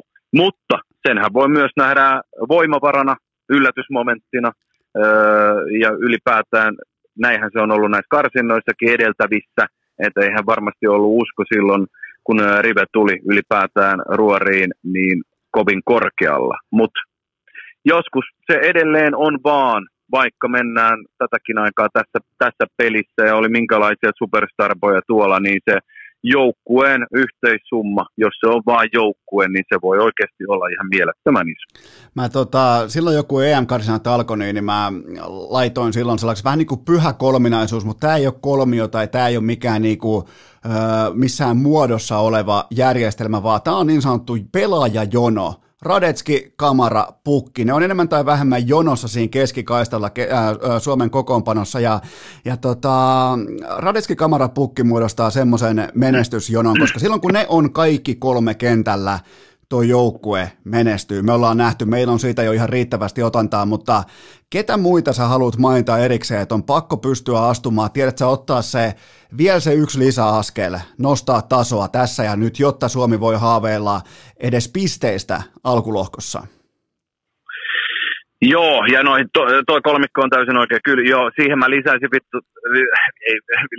vielä siis sen, että niiden pitää olla ihan top formissa myös, niin kuin et nyt kun katsoo noita viimeisimpiä esityksiä, niin esimerkiksi suoraan sanottuna Kamara nyt ei kovin häävisti vetänyt, mutta sitten taas jos päästään, toivottavasti päästään ja Pukin nilkkavamma sun muuta, niin siihen ihan omaan huippuunsa, niin sitten toi kolmikko kyllä tulee varmasti kannattelee niin kuin aika paljon. Mutta kyllä mä niin kuin Robin Lodin siihen niin kuin laittasin, että siinä on niin järkyttävän taitava äijä, semmoinen pelaaja Suomella, joka niinku kykenee tuommoiseen pallotempokuljetuksiin ja avaaviin, murtaviin syöttöihin. Se on huikea äijä ja sillä vasurillaan, silloin kun hänkin on, nyt meni varmasti aika paljon ton Jetlaakin piikkiin niinku viimeksi, toivottavasti ainakin, niin sitten kun Lodikin pääsee niinku siihen kuntoon ja mille pelipaikalle se pääsee, missä et Rive löytää sen, että hän on niinku parhaimmillaan, omimmillaan, niin ainakin sen mä sanoisin sellaiseksi niinku kantavaksi voimaksi, koska Suomen juttu on viime aikoina vahvasti näyttäytynyt negatiivisessa valossa niinku ton hyökkäyspään osalta, eli sinne me tarvitaan varsinkin noita jätkiä, jotka oikeasti niin kuin onnistuu näissä kisoissa, koska on toi puolustus nyt sitten neljällä tai viidellä, niin kyllä varsinkin ne kaksi tukipilaria Toivi ja Arajuuri, niin mä en jaksa oikein millään uskoa, että he eivät paikkaansa täyttäisi päinvastoin, että kyllä mä siihen puolustukseen luotan. Rive on saanut sen niin loisteliaasti toimii, plus tietysti Radetski siellä vikana lukkona, mutta se, että me pystytään rakentamaan maalintekopaikkoja, niin Kamaran kuljetuksien ja Lodin murtavien tempokuljetusten ja loistavien syöttöjen, pukijuoksujen linjan taakse, niiden pitää vaan oikeasti toimia. Se on ihan kylmä fakta, että tuo pitää toimia, ja nimenomaan kliinisesti pitää toimia niin moni asia, koska Suomi on ihan oikeutetusti tuomittu tuon lohkon lilliputiksi. Tavallaan siitä mä saan kiinni tai niin kuin pystyn rakentamaan sulle seuraavan kysymyksen, että uskotko, että päävalmentaja Kanerva lähtee hakemaan tällaista vähän niin kuin sokeraavaa tyrmääjän chanssiä, vaikkapa heti lauantaina Tanskaa vastaan, koska kukaan tuolla isossa maailmassa ei oota piskuisilta huuhkajilta yhtään mitään. Kaikki odottaa, että ne heittää 5 linjan, ne yrittää pelata poltetummaa jalkapalloa ja toivoa, että se on 0-0 taululla, 1-1 taululla, näin poispäin. Niin uskot sä, että Kanervat voisi löytyä joku ässähihasta nyt, kun pelataan kaikkien aikojen alta vastaajana? Niin, tämä on oikeasti kyllä tosi mielenkiintoinen juttu, koska on myös puhuttu paljon tämmöisestä vähän niin kuin manipuloimisesta tai silleen, niin kuin, että Rive vähän niin kuin johdattelee harhaan niin kuin parhaimmat, kovimmat coachit maailmalla niin kuin edeltävissä otteluissa ja sitten tullaankin jollain ihan muulla rykmentillä niin kuin siihen. Se on mahdollisuus. Mä en oikein osaa sanoa, että niin kuin, voisiko Riveltä tulla jotain ihan niin kuin sellaista, koska kaikki kuitenkin tavallaan viittaa niin vahvasti siihen edeltävien otteluiden perusteella, mutta tavallaan se voisi olla aika hieno elementti iskeekin nyt yhtäkkiä sit toi meille vaan kuitenkin edelleen paremmin toiminut systeemi, eli se 4-4-2 ja sinne jätkät niinku omille paikoilleen. En mä osaa sanoa, onko Rivellä niinku joku. Sen mä tiedän, että hänhän kattelee noin niinku 100 miljoonaa kertaa kaikki pikku nyanssit, mitä on niinku Venäjän, Belgian, Tanskan pelaamisessa, mihin niinku iskee. Totta kai, mutta niinku kuinka kuinka rohkeita, radikaaleja vetoja uskaltaa tehdä. Toisaalta sitten, kun sä mietit, että kuinka heikosti tässä on kuitenkin mennyt nämä viime ajat, viimeiset 6 ilman voittoa, pari tasuria, niin tavallaanhan siihen sitten olisikin ehkä se iskun paikka heittääkin sitten just jotain uutta. Nimenomaan, koska se mainoskampanja ja se markkinointikampanja on nyt jo suoritettu niin kuin pitkässä mitassa, että hei, mehän ei saada mitään aikaa, että hei, katsokaa meitä, että hei, meille ei kulje. Ja sen jälkeen siellä on pukkia pohjanpaloa, siellä on niin kuin täyssirkus ja ei muuta kuin ekaa 20-2-0 Tanskaa vastaan, siis tällaista. Niin. Mutta sillehän ne tarinat tehdään, koska eihän se ole mikään tarina, jos menee odottamaan hidasta kuolemaa. Ainakaan mun mielestä. Jos saa pelata A, talon rahoilla, B, ihan niin kuin huikeana, huikaisevana altavastaajana, niin eikö nämä ole niitä tilanteita, missä tavallaan niin kuin tietty pelurin vaisto herää? Ja mä uskon kuitenkin, että vaikka Kanerva on tällainen niin kuin todella älykäs opettaja, niin mä uskon, että siinä on kuitenkin vähän peluria mukana.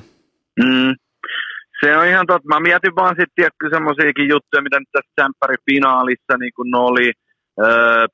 Pepin jutut, se sai kohdata pari kertaa siinä Chelsean ja oli vähän silleen, niin kun, että muuttaako taas jotain. Sitten se muuttikin aika radikaalisti ja lähtikin niin hyökkäysvoittoisella, että se ei lopulta niin kun toiminut. Niin näissä kaikissa on kuitenkin se oma pelkonsa, että se sitten se tietty yllätysmomentti, jos se vie tavallaan niin kun liian pitkälle, niin siinä on oma pelkonsa, että se osuu sitten niin kuin omaan nilkkaan. Et mä en tavallaan ainakaan usko, että mitään niin kuin tosi radikaalia on, mutta tavallaan juuri vaikka tämä mainittu paluu vanhaan tietyillä vähän erilaisilla jutuilla, niin varmasti voi olla. Kyllä.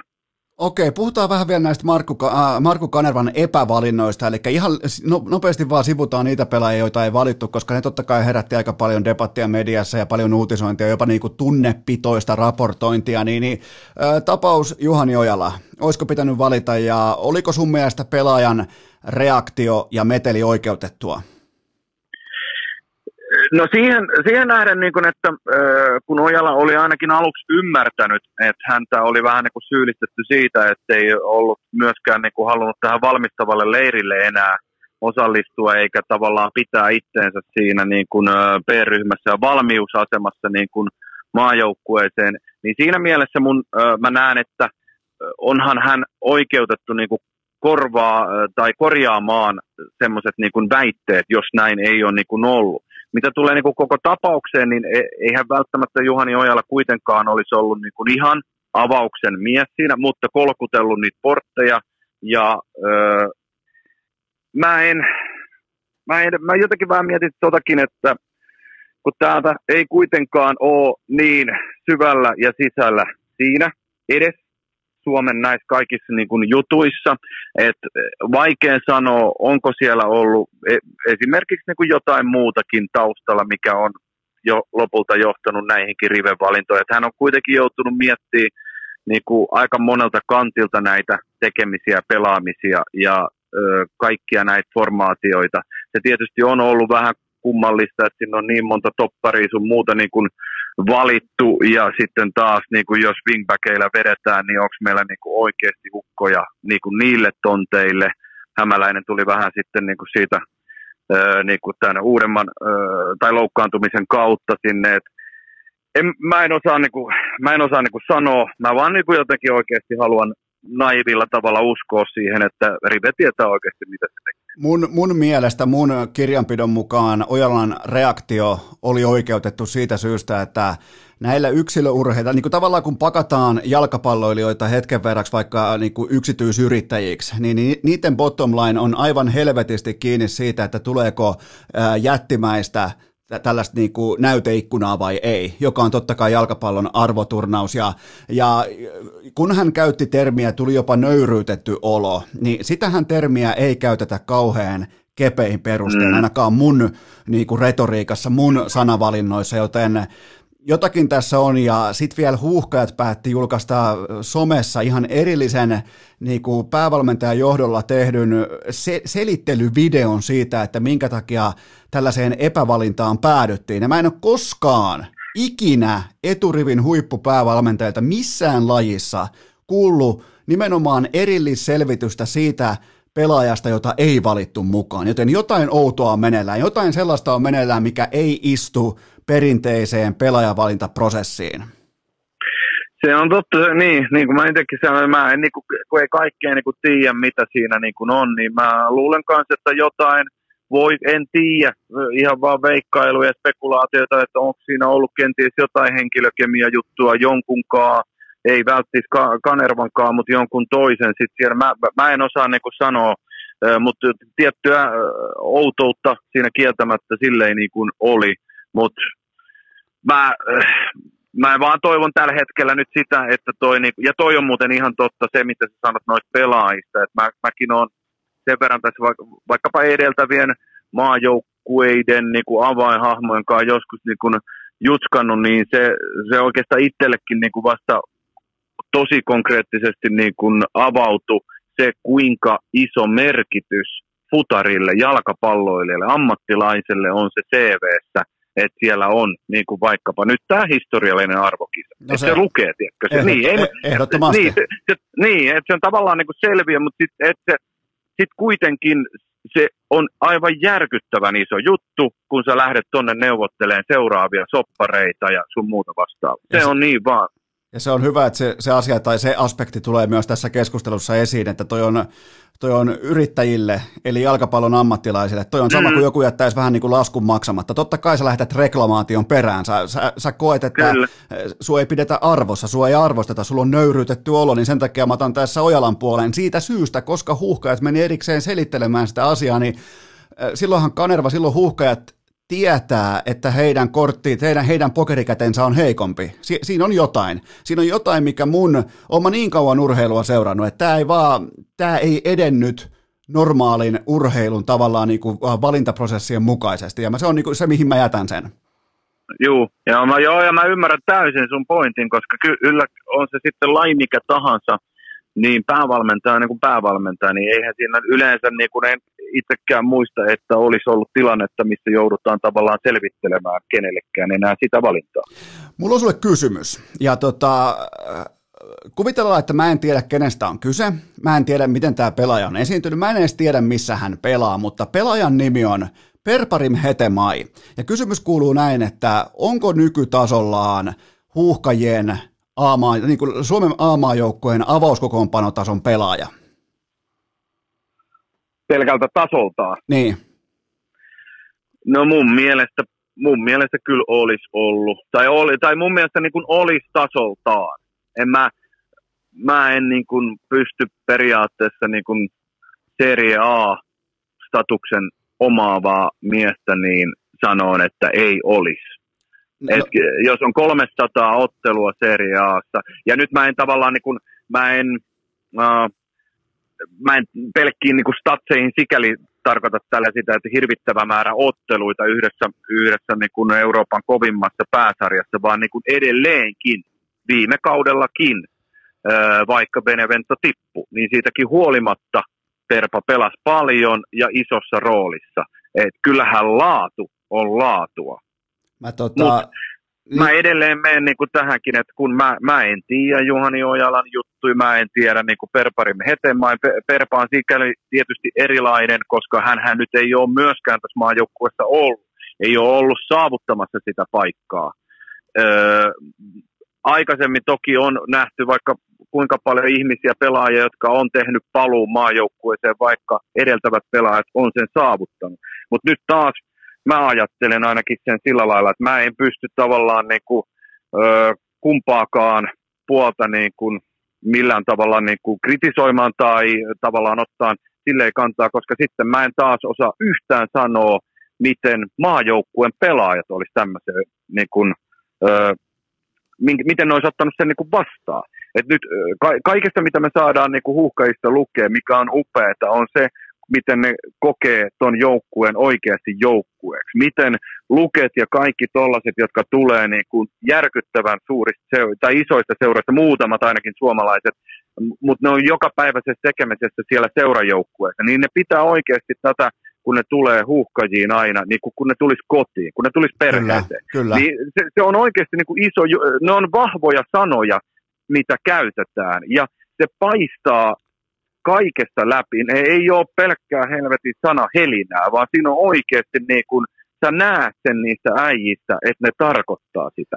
Niin mä vaan niin kuin sanon sitä, että jos siinä on pelaajia, jotka ei ole ollut sitä niin kuin saavuttamassa sitä paikkaa, niin onko se sitten, tai olisiko se ollut sen joukkuehengen tai sen joukkueen kannalta hyvä ratkaisu. Mä en osaa sanoa, mutta mä vaan niin kun mietin sitä kummaltakin puolelta. Erinomaista. Nyt on niin kuin kesätyöntekijä liekissä, koska tässä tullaan nimenomaan siihen dilemmaan, koska kaikkihan sen tietää. Kaikki, ketkä on seurannut urheilua vartin pidempään, niin jos mäkin jopa tiedän, että Perparim Hetemaj on mennyt hattukourassa ilmoittamaan, että hän haluaa palata maajoukkueeseen ja ei edes harkita, niin sehän kertoo ainakin mulle, mun urheiluaivoille siitä, että Markku Kanerva suojelee joukkueensa sen kodin synergiaa, dynaamisuutta, kyllä, koheesiota, kaikin kyllä voimin. Sitä ei rikota millään verukkeella heittomerkeissä ulkopuolelta. Ketään ei voi nakata siitä niin kuin kylmästi vaan ulkopuolelta, että hei, ai sä haluat tehdä paluun, ok, tästä lähtee toi ja toi jätkä ulos, ketkä on ollut mukaan tässä prosessissa, että ollaan saavutettu tämä unelma.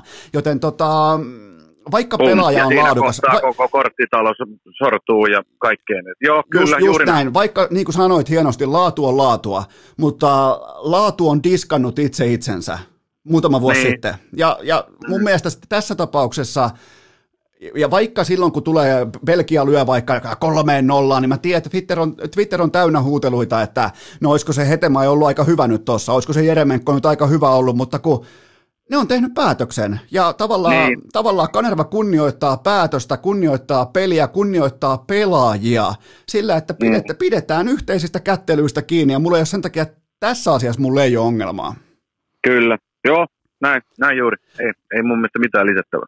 Pidetään tässä kohdin pian tauko ja jatketaan sitten huuhkajien alkulohkolla. Urheilukääst! Jotain tiedetään! Loput arvataan! Ja siellä se Virkkunen kusee pulloa, joten tähän väliin mulla on teille huippunopea kaupallinen tiedote, jonka tarjoaa elisa.fi kautta urheilukääst, eli Elisan verkkokauppa tarjoaa tämän kyseisen mainoslotin, ja ottakaa se osoite talteen, se on elisa.fi kautta urheilukääst, ja siellä on jälleen kerran parsittu, rakkaat kummikuuntelijat, nimenomaan teitä varten erikoisalennuksia, ja mun oli ilo kuulla, että suurin piirtein, tai osan mä jopa näinkin, kun te lähetitte mulle inboxiin viestejä, viime viikolla te kävitte tilaamassa niitä ilmastointilaitteita kotiinne oikein urakalla, ja se on mun mielestä todella, todella fiksu ostopäätös. Laittakaa vielä viestiä tulemaan, että miten ne toimii. Mulla se toimii nytkin tuossa ennen nauhoituksia, se toimii tuossa vaatekomeron nurkassa täydellisesti, mutta tämä viikko siellä on kaivettu teitä varten alennukseen 2 huippuluokan dronea.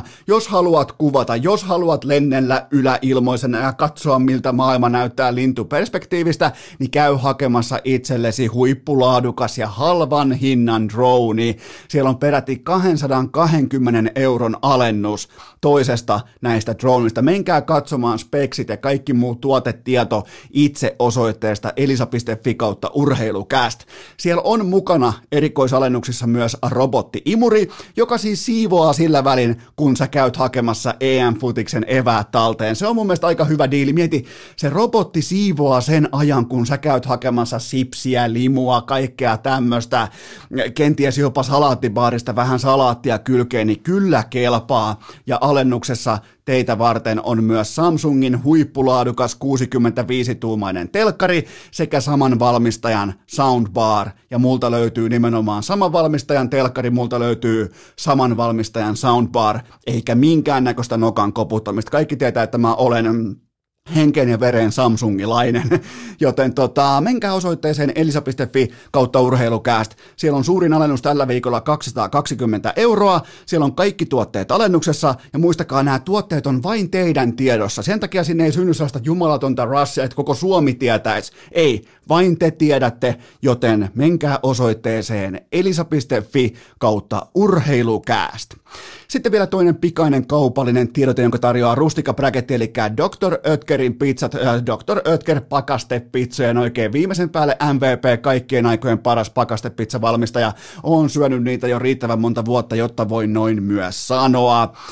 Viimeinen kuulutus mukaan Suomen suurimpaan EM-futiksen porukkapeliin, eli Urheilukästin lohkossa on nyt jo yli 2000 pelaajaa. Kiitoksia siitä teille, ja palkinnot on oleva myös sen mukaiset. Eli siellä on tuhdit palkinnot, ja siellä on myös niin kuin talon puolesta sitten kokonaiskilpailuun, missä on hyvin todennäköistä tällä hetkellä, että kokonaiskilpailunkin voittaja tulee Urheilukästin kummikuuntelijoille lohkosta, niin siellä on telkkaria, siellä on jokaiseen lähtöön lisäpalkintoja, joten se mikä on mun mielestä kuitenkin tärkeintä, niin tätä kyseistä rustikabräkettiä on todella helppo käyttää. Muistakaa tehdä myös omat lohkonne, muistakaa rakentaa kaveridivisionia, muistakaa laittaa suolapanoksia, just jotain, että joku joutuu ottaa jonkun täysin idioottitatuoinnin tai kävelemään vaikka takaperin Mäntsälästä Haukiputaalle tai jotain muuta vastaavaa. Eli laittakaa hyviä panoksia, kertokaa teidän kimppaporukkanne parhaat panokset, nimenomaan nämä hauskimmat, nämä erikoisimmat, nämä missä liikkuu muutakin kuin vaikka käteistä rahaa. Sitähän on kaikilla, mutta sitä ei välttämättä ole kaikilla, jos puhutaan vaikka pitää leikata letti pois tai jotain muuta vastaavaa, niin laittakaa teidän häviäjäpanoksia, nimenomaan se lohkon viimeinen, mitä se joutuu tekemään, koska sehän on kaiken suola.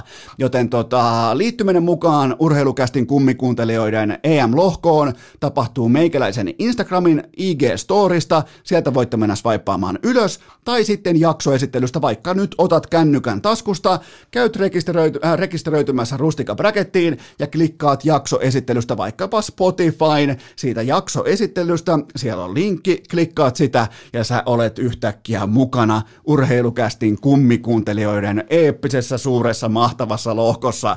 Siellä on yli 2000 pelaajaa, kiitokset siitä teille ja kiitokset myös Dr. Oetkerille, että luotti siihen, että Urheilucast laittaa homman tapahtumaan, joten tämä on samalla myös Ötkerin viimeinen mainoslotti. Muistakaa ostaa, hei, jos mietitte, menette pakastepizza hyllylle, menette pakastepizza osiolle, mä en halua nähdä teiltä mitään muita suorituksia kuin Dr. Oetkeriä. Se on lähtökohta. Ötkeriä sen olla pitää. Todella se muuten menee.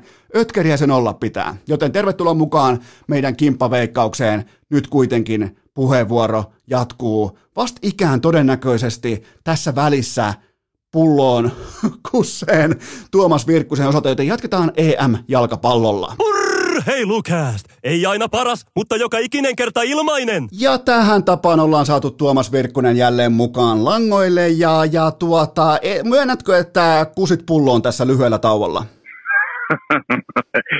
Ei, mä leikkasin pätkän nurksia, kun noin saataan postin työntekijät, ei teekään.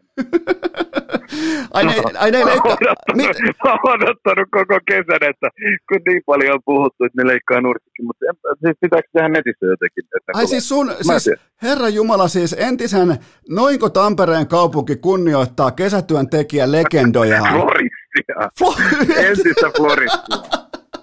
Eturivin floristi, ja tämä on, on tämä kunnioituksen taso, mutta mennään kuitenkin, kun on mukavasti höyryt korkealla ja nyt on niinku floristin hanskat jälleen käsissä, niin mennään huuhkajien alkulohko vastustajien osalta vähän niin kuin syynin puolelle, ja mulla on muutama pohjustus, ja lähdetään liikkeelle vaikka siitä, että Suomen 4. sija on yhtä kuin 69% todennäköinen asia sen osalta, miten odotusarvot etenee tähän turnaukseen. Suomen 0 tai 1 pistettä on todennäköisempi asia kuin 2 paunaa tai enemmän, ja sitten vielä se, että Suomelle annetaan peräti 39% sauma sille, että jää joko 0:aan tai 1 tehtyyn maaliin, joten tästähän on helvetin mieltä ylentävää lähteä pohtimaan nyt sitten huuhkajien vastustajia alkulohkossa, joten lähdetään mun mielestä vaikka liikkeelle Tanskasta.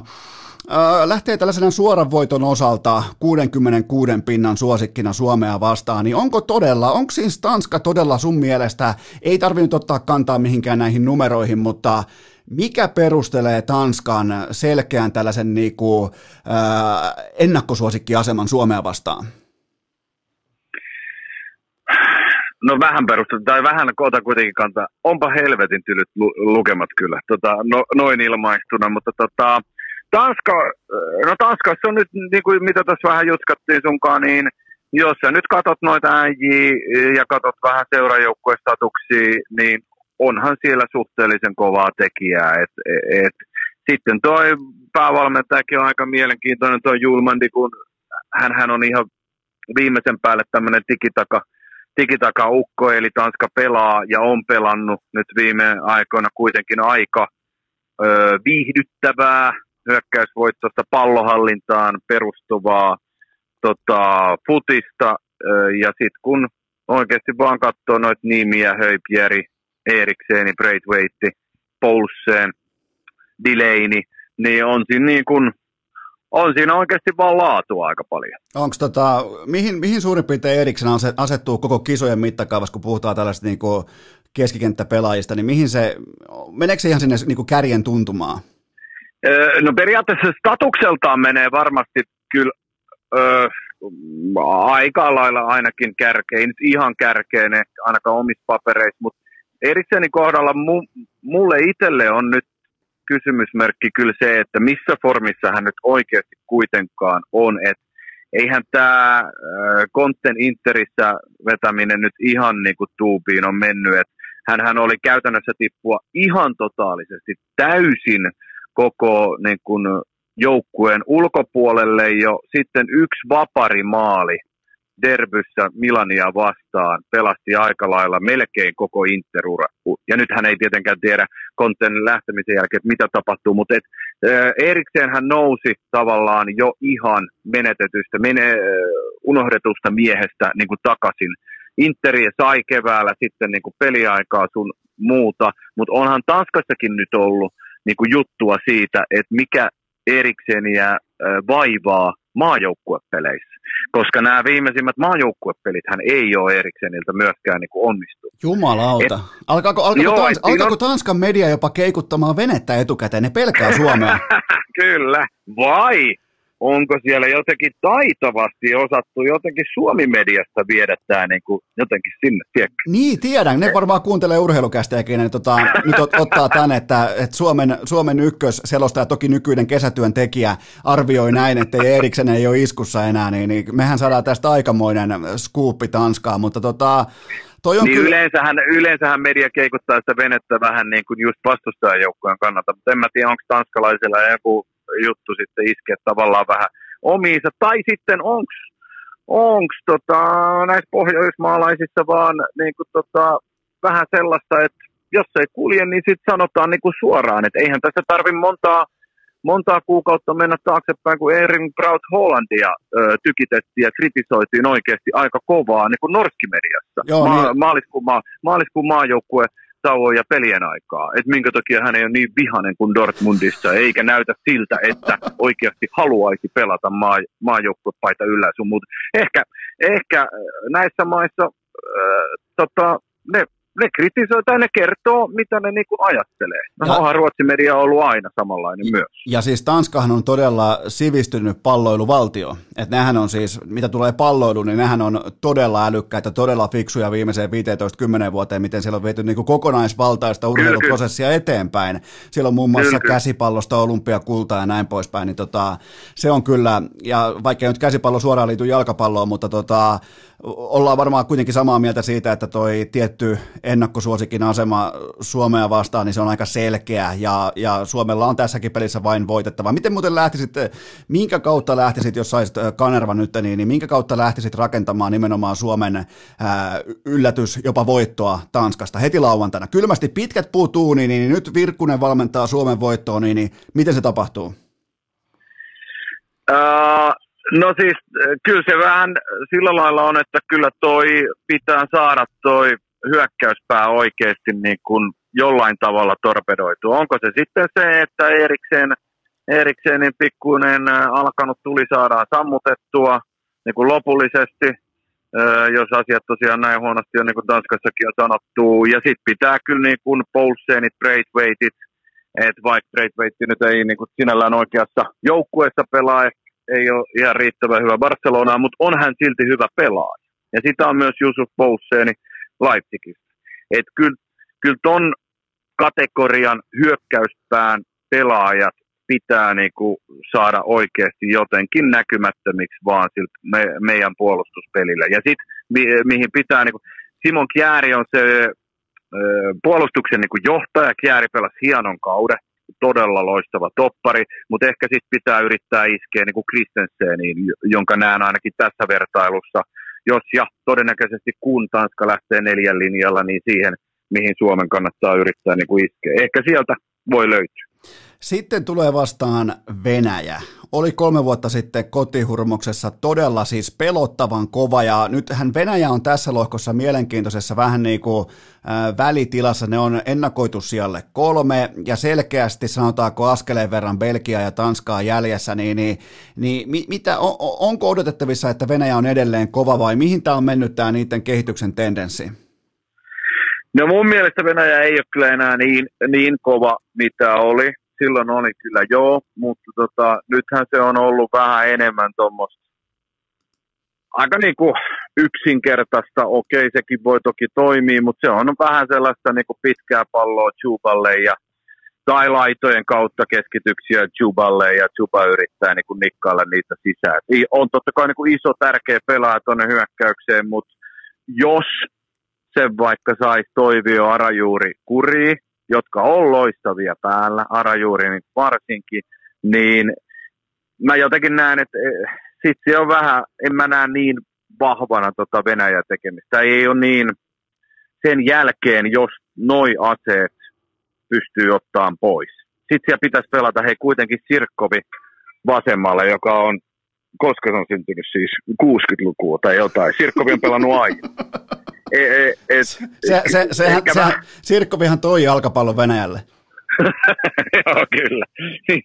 Niin, jotakin vähän tuntuu, että okei, muutamia junnuja nuoria on toki tullut, mutta en mä jotenkin tuntuu, että sitten taas vertailla tämmöiseen Belgiaan, Tanskaan niin kun pelkän pelaajien yksittäisen laadun kautta, niin en mä näe, että toi Venäjä kyllä niin paha on. Ja kotietu joo, mutta sekin kuitenkin, kuka tietää minkälainen se nyt loppupeleissä edes muodostuu sitten. No veikkaan, että on areenat aivan täynnä, koska Putin totesi jo varmaan 11 kuukautta sitten, että mitään koronaa ei ole. Ja jos on, niin se ei ole mikään ongelma. Ei tietenkään. Joo, se nyt on selvää, että ei siellä mitään ole, mutta joo, kyllä. No joo, totta kai sen, mutta jotenkin musta tuntuu vaan, että ei vaan, taso ei ole niin kova. Vertailussa näin muihin.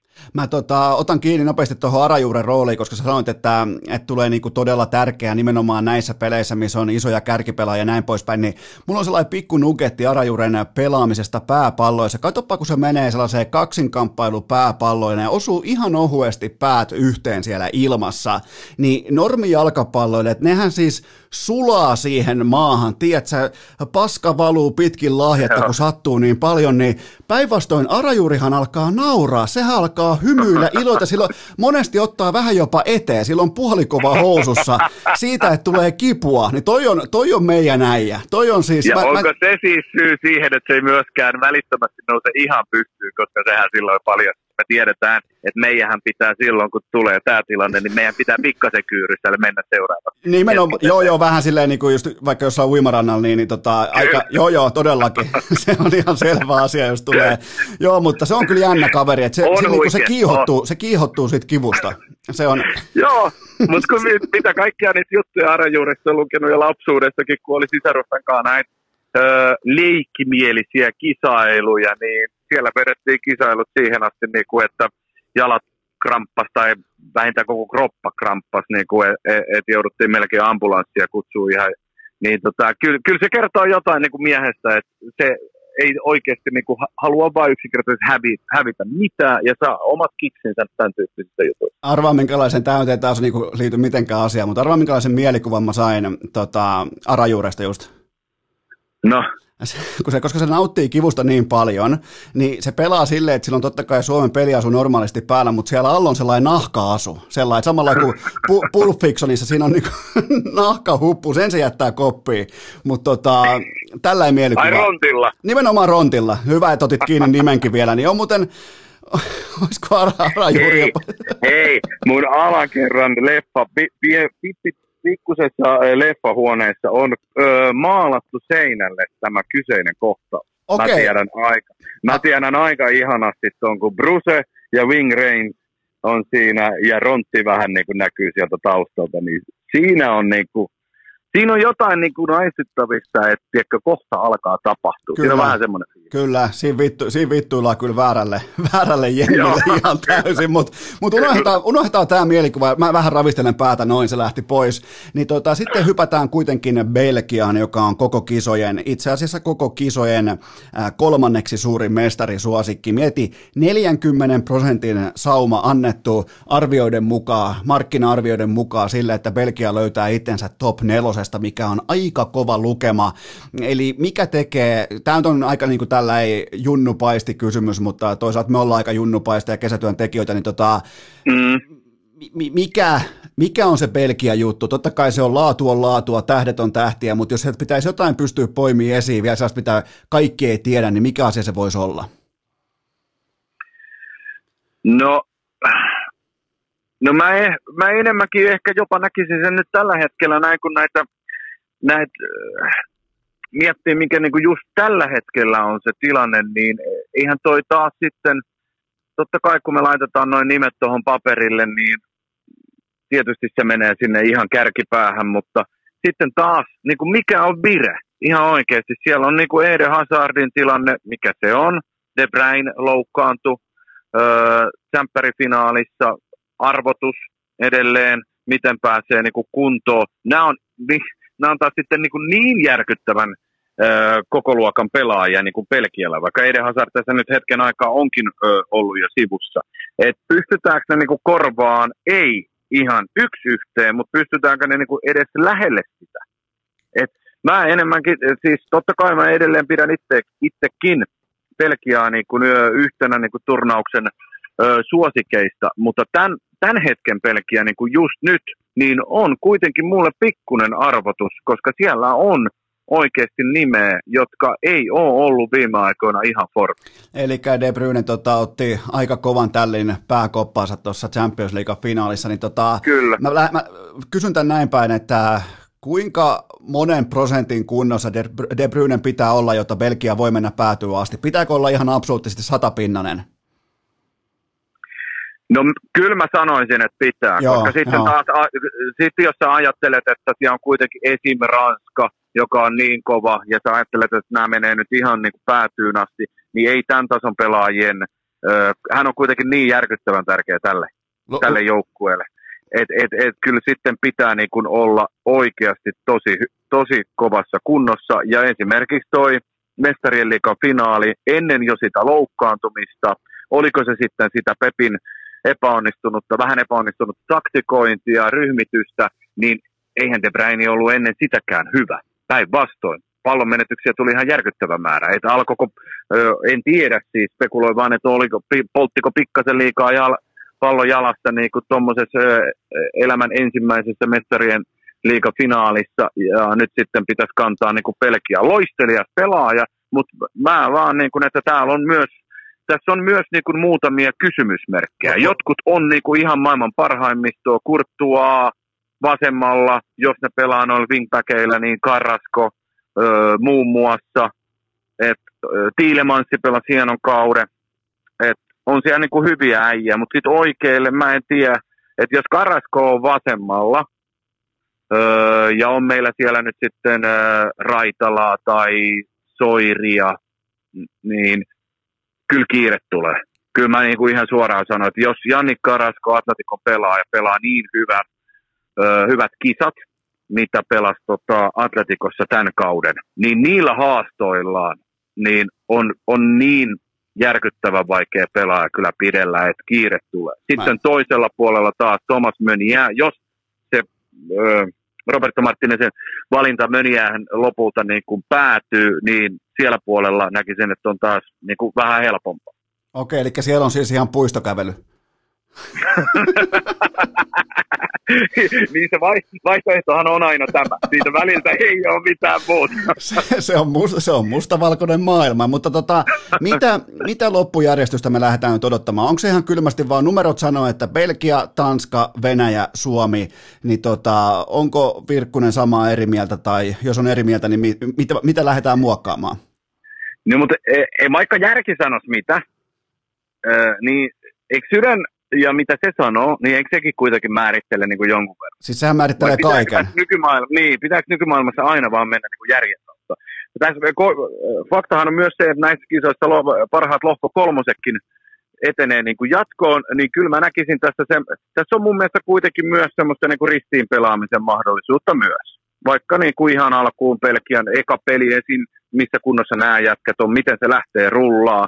Siinäkin on jo heti niin kuin, sitten ehkä, jos heillä lähtee kulkeen paremmin, De Bruyne se on kunnossa, niin sit voi olla, mutta niin kuin alkuun varsinkin, niin tässä on mun mielestä semmoista ristiin pelaamisen saumaa. Niin kyllä mä niin kuin Suomen ainakin lohko kolmoseksi. Eli mulla on siis otsikko, Virkkunen, Belgia jää lohko jumboks. Ei, vaan Venäjä. Mä en usko Venäjä. En mäkään, mä en kanssa jotenkin. Ei. Ne ei pärjännyt lätkässäkään, ei tuperia jalkapallossa ja Suomi on kolmas. Lähdetään siitä, että Suomi on kolmas ja ottaa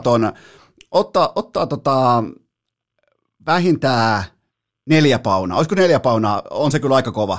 Eikö 4 ole? 4 paunaa, niin se on aika kova silleen, kun verit siihen alkuun niitä todennäköisyyksiäkin, mitä on niin kuin laskettu, niin onhan 4 pistettä silleen niin kuin kova, mutta sitten pitää uskoa niin myöskin muiden lohkojen niin kuin näihin parhaat kolmoset vertailuihin, niin tosi vaikea sanoa pistemäärää, mutta jotenkin semmoinen vipa ja fiilis, usko on, että niin kuin Suomi kolmas olisi. No lähdetään siitä, että Suomi on kolmas. Okei, sen jälkeen vielä tähän loppuun otetaan muutama perkku näistä EM-jättiläisistä. Lähdetään liikkeelle vaikkapa siitä yksinkertaisesta kysymyksestä, jopa oletuksesta, että minkä takia jalkapallo ei tule kotiin tänäkään kesänä, eli miksi football is not going home, eli minkä takia Englanti ei voita.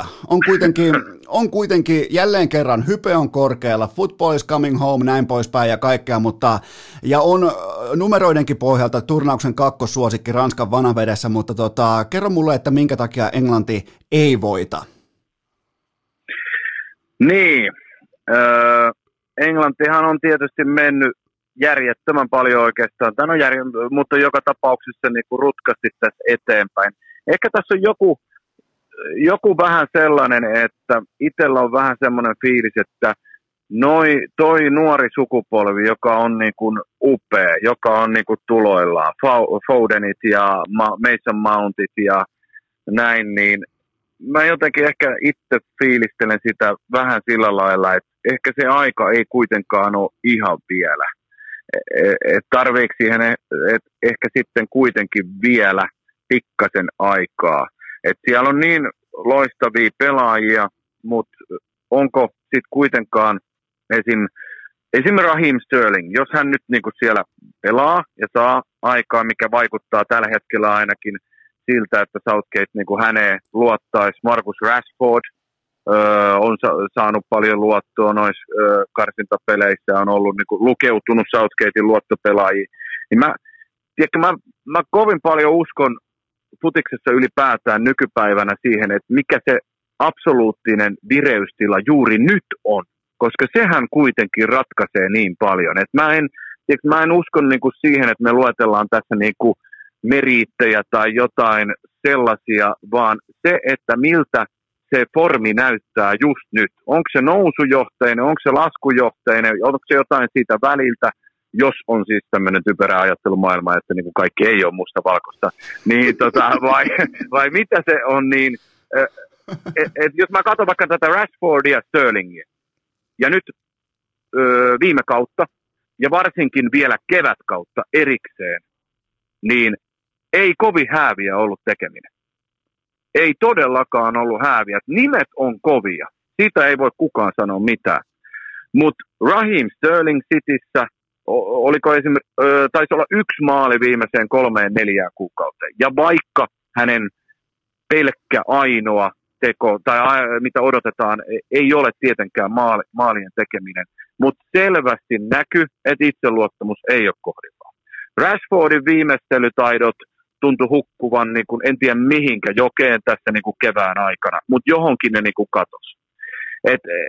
Et mä tuun niin kuin vaan siihen, mihin tässä muutamien muidenkin joukkueiden kohdalla jo, että jos se vireystila on tommonen ja Southgate luottaa heihin ja se ei vaan lähde toimiin, niin et tehdäänkö sitten tavallaan, niin kuin uskalletaanko tehdä tiedätkö, kovia päätöksiä ja jättää näitä vastuunkantajia, jotka on vienyt kisoihin, niin tylysti ulos ja ottaa sinne sitten toista ukkoa. Se on kyllä aika, mietin kyllä, että tässä kokonaan Rashfordin kotiin. Siis Rashfordin suosio tällä hetkellä Englannissa on ihan hyytävä. Se on siis tehnyt pandemian aikana ihan totta uskomatonta kai. Työtä. Se on siis hyvä, ettei niinku, sä et ihan herkästi nimittäin brittimedialta saa melkein koskemattomuuden niinku, riipusta kaulaas. Ja sillä hyvin lähellä on se tällä hetkellä, niin, on hyvin mielenkiintoinen nähdä se, koska jos Rashfordin ei lähde kulkemaan, niin jos jätetään vitsailu sivuun, niin jos häneltä ei lähde oikein kulkemaan nämä kisat, niin onhan se Southgateillekin kova paikka laittaa se vaikka penkille, koska sillähän on todella iso tuki siis median, fanien näin kannalta, niin uskotko tällaisiin asioihin, että sieltä niinku voisi syntyä niinku jonkinnäköistä ristiriitaa joukkueen sisällä tästä syystä?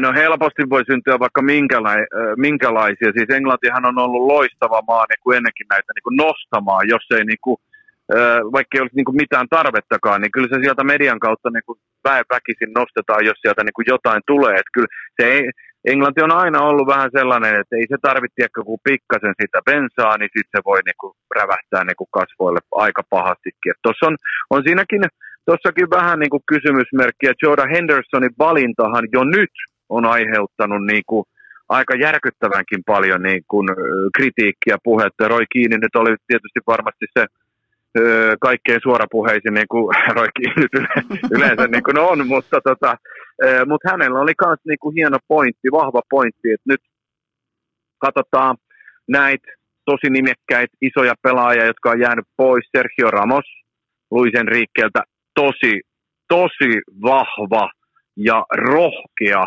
niin kuin päätös, missä näytti, niin kuin, että silloin ballsit, tiedätkö, niin kuin, että se uskaltaa Ramosin jättää. Mutta se oli mun mielestä oikea päätös. Ramos on pelannut niin kuin 5 peliä tämän vuoden puolella, eikä ole pelikunnossa. Niin mä en tajuu, minkä takia silloin semmoinen niin kuin valittaisi. Ja nyt Jordan Hendersonin tilanne, jos se nyt ihan samanlainen ole tämän vuoden puolella ollut, niin pitkä loukkaantuminen niin kuin tuossa takana.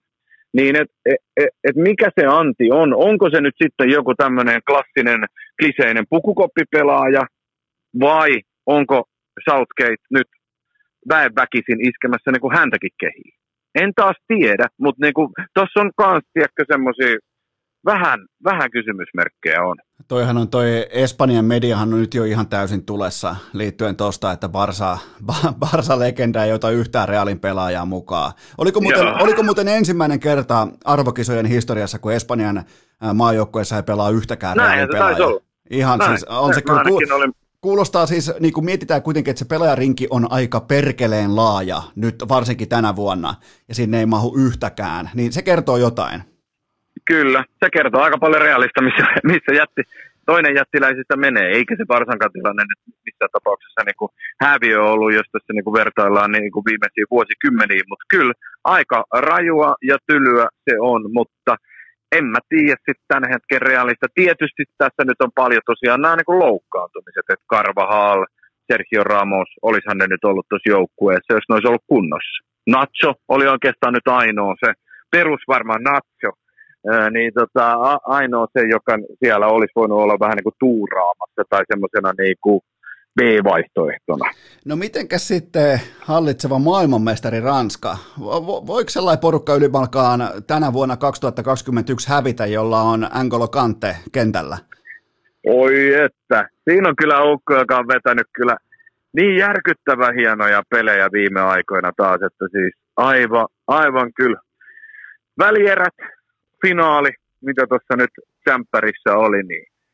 Tiedätkö, jotakin aina välillä miettii silleen, että nämä on niin pienen marginaalin pelejä, että semmoinen niinku totaalinen niinku tosi loistelias, niin voiko sieltä niinku erottua edes niin selvästi? Niin näköjään voi, koska Kante oikeasti tuli sieltä vaan esiin niin loistavasti. Ja sitten vielä jännällä tavalla, että mehän ollaan tututtu tässä viimeiseen 15 vuoteen, että esiin noustaan vaikka Messin kuljetuksilla tai Ronaldon nopeudella, pääpelillä, näin poispäin, niin se Kante nousee riistoilla, pelin käännöillä, kyllä, oikea-aikaisuudella, joo, taklauksilla, sijoittumisella, kyllä, tällaisella esiin. Ja se on tavallaan niin kuin aikamoinen, hienoa, erittäin hienoa, että jalkapallo näyttää rikkauttaan siis aika niin kuin helvetin monella eri tasolla.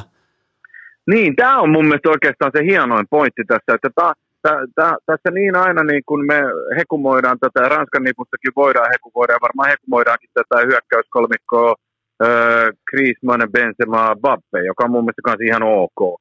Mutta niin kuin silleen, että sieltä löytyy vielä semmoinen tommonen pelaaja, joka tekee tommosia asioita niin oikea-aikaisesti, niin periaatteessa vähän niin kuin täydellisesti, ja sitten samalla kuitenkin on myös niin kuin ihmisenä jotenkin niin erilainen, mitä tämän päivän niin kuin futari. Olet itsekin varmasti nähnyt näitä klippejä ja videoita, milloin ne on ollut nyt sitten niin kuin maailmanmestaruusjuhlissa niin kuin 3 vuoden takaa, tai sitten Tsemppärin voiton jälkeen, kun hän tulee niin kuin hakea jotain nitskua tai piteleen pyttyä, niin häntä vähän niin kuin hävettää.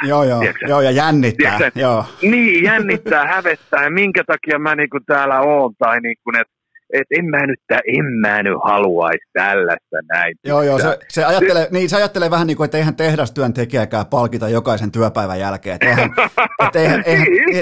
Eihän tämä kuulu tähän asiaan, että mähän olin vain töissä.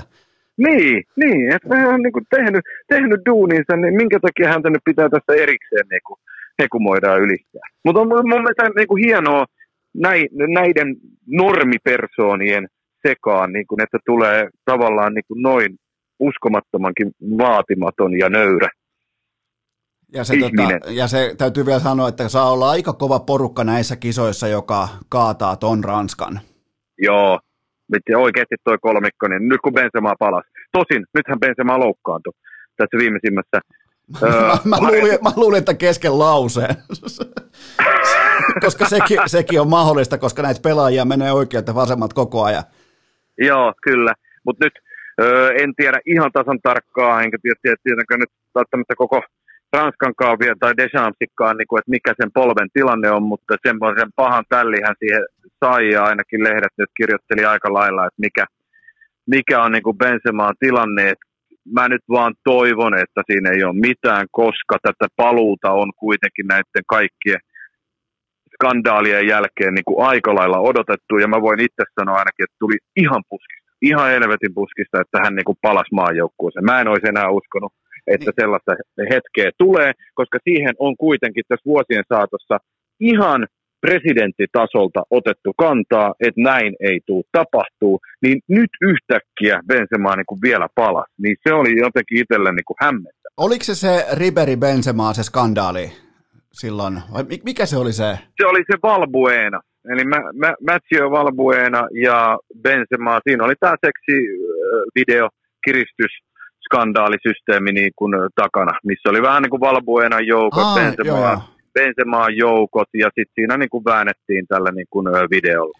Se on edelleen niin kuin, vähän niin kuin kuka haluaa uskoa mihinkin, mutta et vähän edelleen niin kuin, siellä on paljon kysymysmerkkejä myös niin kuin isolle yleisölle siitä, että kuinka suuri se Benzemaan varsinainen rooli siinä oli, vai oliko se niin kuin Benzemaan entourage, joka käytti niin kuin häntä tavallaan hyväkseen siinä ja kiristi Valbuenan poppoota ja kaikkea tällaista. Siinä on monta niin kuin näkökulmaa, mutta joka tapauksessa Benzemaahan tässä oli se, niin kuin, joka tiputettiin niin kuin vuosiksi niin kuin maajoukkueen. Ja nyt kaiken ton jälkeen, tiedätkö kuitenkin, että siellä on niin kuin ihan valtiovallan johto sanonut, että ei enää. Ja Desampsi on näyttänyt mun mielestä koko ajan siltä nämä viime vuodet, niin että se oli siinä. Niin nyt yhtäkkiä niin tuli tämmöinen, niin oli toi niin kuin, aika kova päätös. Ja samaa rahaa löydettiin skandaali, jossa Ribéry ei ollut mukana, joten ihan vahvaa tekemistä meiltä. Käydään ihan lyhyesti, meillä on suurin piirtein 10 minuuttia aika, niin Italia, onko saumaa mennä päätyä asti tänä vuonna? Ehkä se on vähän liikaa. Tai en mä nyt sanoisi, että niin. No kyllä sitten saa kyllä aika piru hyvin niin kuin onnistua, mutta kyllähän Italian ehkä itselle jopa, mä en tiedä voiko Italiasta taas silleen niin kuin puhua tuommoisena typeränä mustahevonen, mutta Italian niin kuin historialla, mutta Italian historia sitten toisaalta, niin kuin nämä viimeisimmät arvokisat on aika järkyttävän surkea. Edeltäviin ei edes selvinnyt. 2016han oli hyvät kisat silloin, kun Antonio Conte oli luotsina, mutta sitä edeltävät taas on mennyt niin kuin ihan 14 MM-kisat. Et Italiallahan on ollut aika paljon tässä nyt hakemista viimeisen 10-vuotisen aikana, mutta nyt Mancinistahan on sanottu paljon, ja Mancinin maajoukkuehan näyttää myös pelaavan tosi semmoista, niin kuin, mitä me nähtiin Suomeenkin vastaan, mutta semmoista niin kuin fressiä, modernia futista, missä pallo liikkuu ja äijät niin kuin, siinä on hienoja kombinaatioita, siinä on variansseja, miten niin kuin Italia pelaa. Ja sitten edelleen niillä on myös oikeasti, Mancinihan on nuorentanut tosi paljon. Et siellä on hienoja pelaajia, jotka niin kuin on Serie A:ssa ja Serie A:n seuraajille toki niin kuin tuttuja useamman niin kuin vuoden takaa, mutta siellä ei oikeastaan tiedä semmoisia tosi vanhoja jääriä kuin joku Chiellini ja Bonucci, jotka nyt edelleen dominoi tuota alakertaa varmaan hevo helvettiin asti. Mä en tiedä, koska ne niin kuin meinaa edes ikinä niin kuin jättäytyä sivuun, mutta se on todennäköinen topparipari, mutta sitten siellä on niin kuin Insigne Immobile, jotka nyt tässä viimeisimmässä harjoitusottelussakin oli aika kovilla tehoilla. Barella on semmoinen pelaaja, jota kannattaa keskikentällä seurata. Se pelasi Interissä ja pelasi aivan järkyttävä hienon kauden.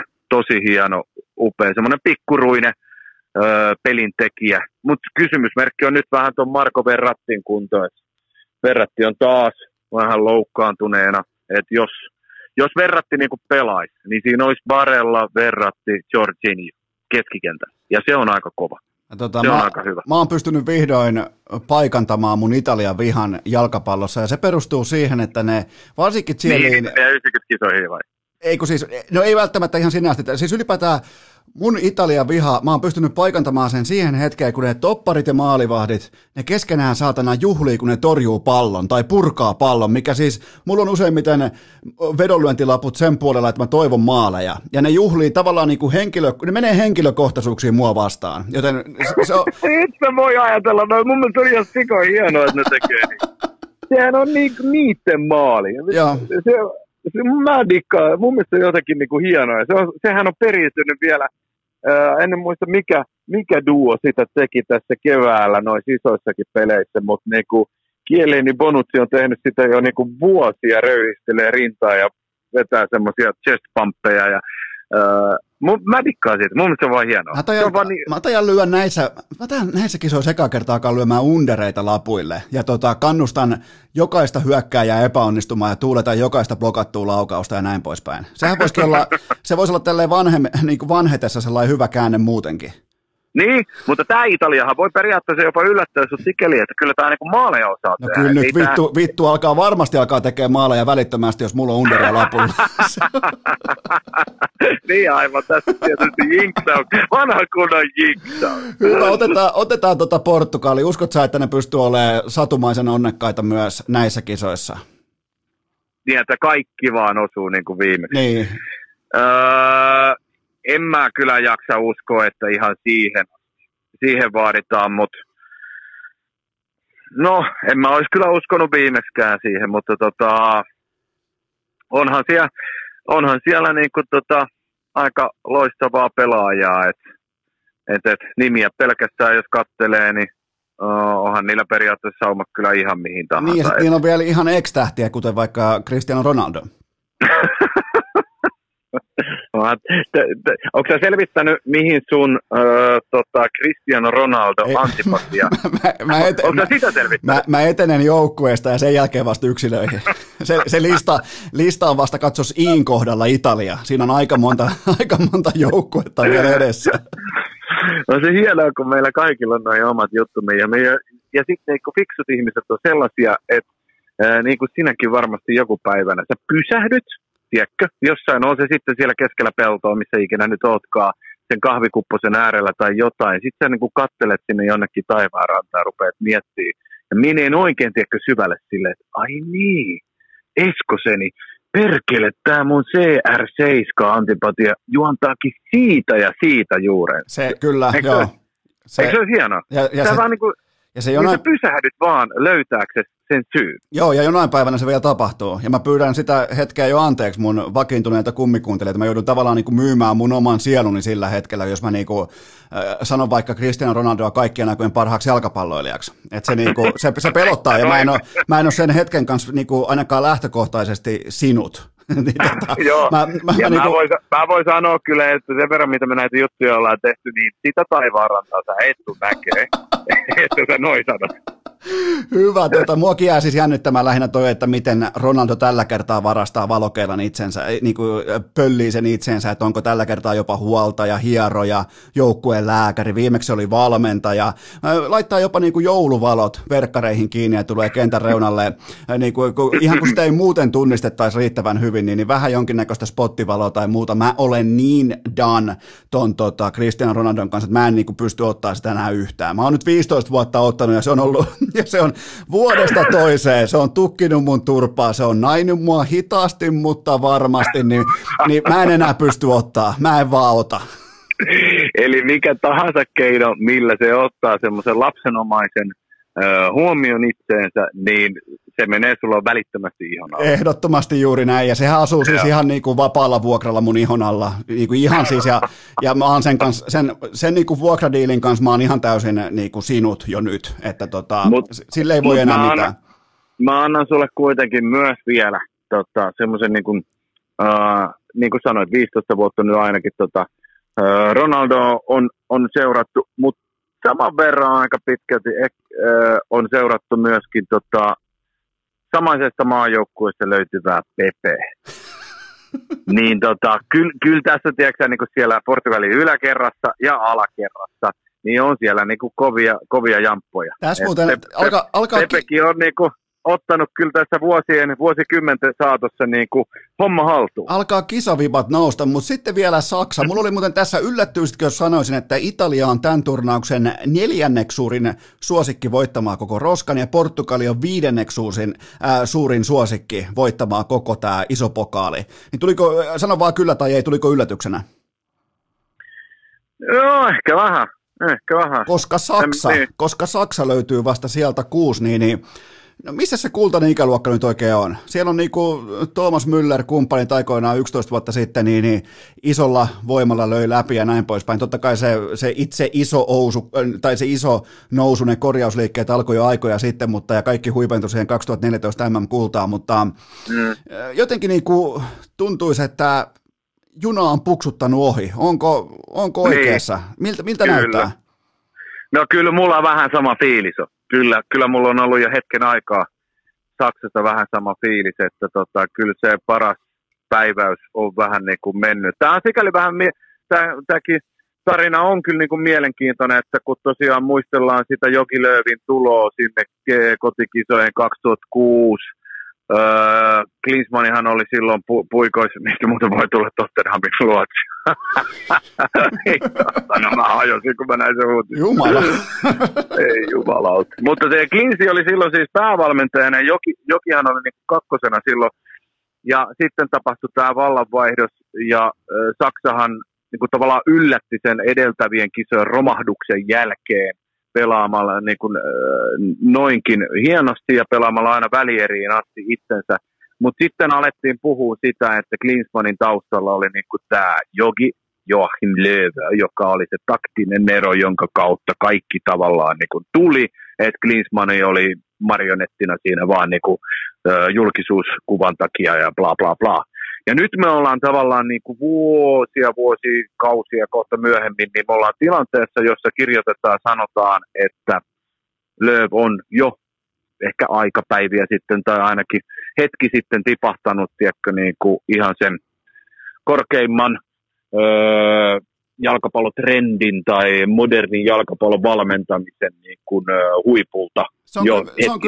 Se on kyllä mielenkiintoista. Mietipä mitä olisi arki olla huippu jalkapallopäävalmentaja, koska tuossa ihan pari vuotta ihan muutama vuosi takaperin, pari vuotta sitten todettiin, että Antonio Conte ei osaa valmentaa jalkapalloa enää yhtään. Ja nyt se on maailman kuumin valmentajan nimi.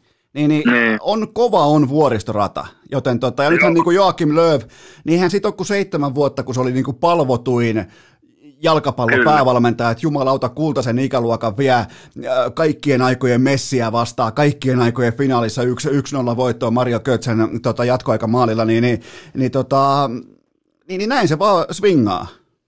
Kyllä se vähän näin vaan menee. Kyllä se sama periaatteessa, sä katsot tuota sykliä vähän johonkin herran nimeltä Mourinho, niin kyllä siinä niin kuin jotain vähän saman tyylistä niin kuin on, että Mourinhon tapauksessa huippupestiä tulee toinen toisensa jälkeen, vaikka monien papereissa hän on tippunut jo aikapäiviä sitten niin kuin huipulta. Lööv on nyt vetää viimeiset kisat. Tavallaan tietysti hänellä on ollut niin pitkä toi ajanjakso vaan tossa. Että kyllä mä jotenkin tiedätkö ainakin toivoisin semmoisen niin kuin kunniakkaan päätöksen. Sitä varmaan, tässä on vähän niin kuin viikinkin hautajasta menossa, että nyt on niin kuin työnnetään jo arkkua järvelle. Tässä on vähän se vaihe, että kaikki niin kuin tehdään tyylikkäästi. Kyllä, että Hansi Flikki tulee nyt niin kuin, sit se kisojen jälkeen, mutta kyllä mä niin kuin toivoisin sitä, mitä toi mies on kuitenkin Saksalle oikeasti antanut, niin se on aika pirun paljon. Ja menestystä on tullut, vaikkakin on sitten ollut nämä vähän heikommat ajat nyt ihan niin kuin viime aikoina. Niin, mutta kyllä mä vaan tykkäisin, että siinä on semmoinen niin kuin kunniakas päätös. Niin ja sitten ja on aito, koska useinhan ihmiset kovissa valoissa, kovissa kirkkaissa valoissa niin kun alkaa toimia epäaidosti, niin toi kaivaa nenää ja persettä ja syö omaa räkäänsä miljardin TV-katsojan edessä, niin ei se ainakaan, niin kuin, se ei pimeätä pelkää.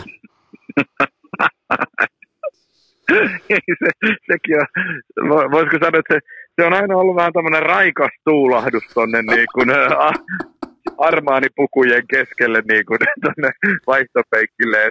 On siinä kyllä joku. Mutta siis käydä läpi, minkä takia ihminen kaivaisi haitaria tai palleja, jos ei se vähän niin kuin ottaisi perään hajutatsia? Siis eihän siinä ole mitään syytä. Ei. Ei, mutta näin se vaan menee. Että kyllä tuossa ukossa on tuommoista, ja sehän on vielä hassua, niin kuin kaikkien tuommoisenkin jälkeen, mitä sanoit, niin se yleinen fiilis, mitä mä oon ainakin Joachim Löwistä ymmärtänyt niin kuin aina tässä Saksan aikana, että se on niin kuin vähän niin kuin etäinen tai sellainen, niin kuin, että se ei ole kuitenkaan niin rakastettu. Tiedätkö, että joku tai moni koutsi on semmoinen, on se seurajoukkue, maajoukkue, niin siitä tulee semmoinen niin kuin rakastettu, vaikka ei välttämättä saavuttaisikaan sitä menestystä. Mutta Lööville se menestys on kuitenkin niinku tullut, ja sitten huolimatta hän tekee sitä, mitä niinku keskiverto kaljamahainen saksalainen äijä tekee niinku omalla kotisohvallaan. Niin siltikään sä et saa sitä rakastetun leimaa. Se on kyllä jännä. Niin, että miksi se pitää niin? Onko se vaan oikeasti se, että niinku, hän on niinku saksalaisena jamppana hylännyt kaljan ja juo vaan punkkua? Niin onko siinä jotenkin, mitä ne ei niinku vaan? Se on. Ja sitten yrittää paikata tilannetta kaivamalla nenää ja munia. Se on, niin. Se on se hätäkeino. Mutta, eli ollaan siis tämän tiukan analyysin jälkeen sitä mieltä, että Saksa ei ole enää tuolla niinku ihan kärjessä. Ei ole. Okei. No annapa mulle sun suurin mestarisuosikki.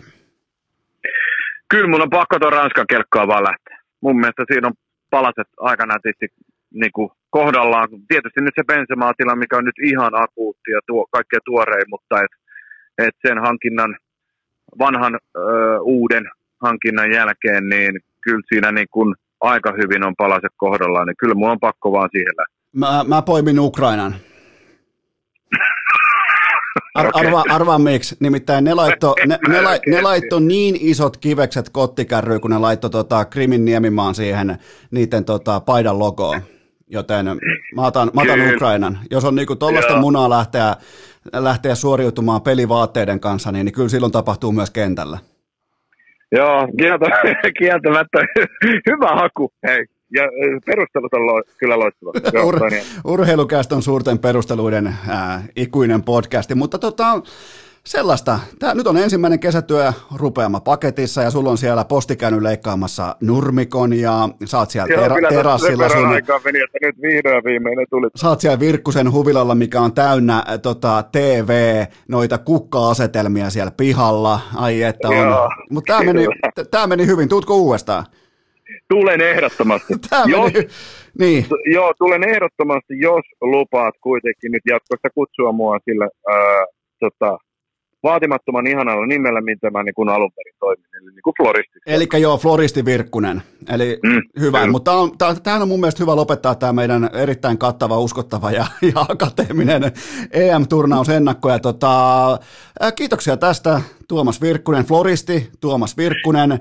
Kiitos paljon. Ja tehdään sellainen juttu. Oli ilo ja kunnia jälleen kerran. Tehdään sellainen juttu, että kaikille kuuntelijoille vielä lisänuottina se, että ihan normaalin tapaan sunnuntaina jatkuu.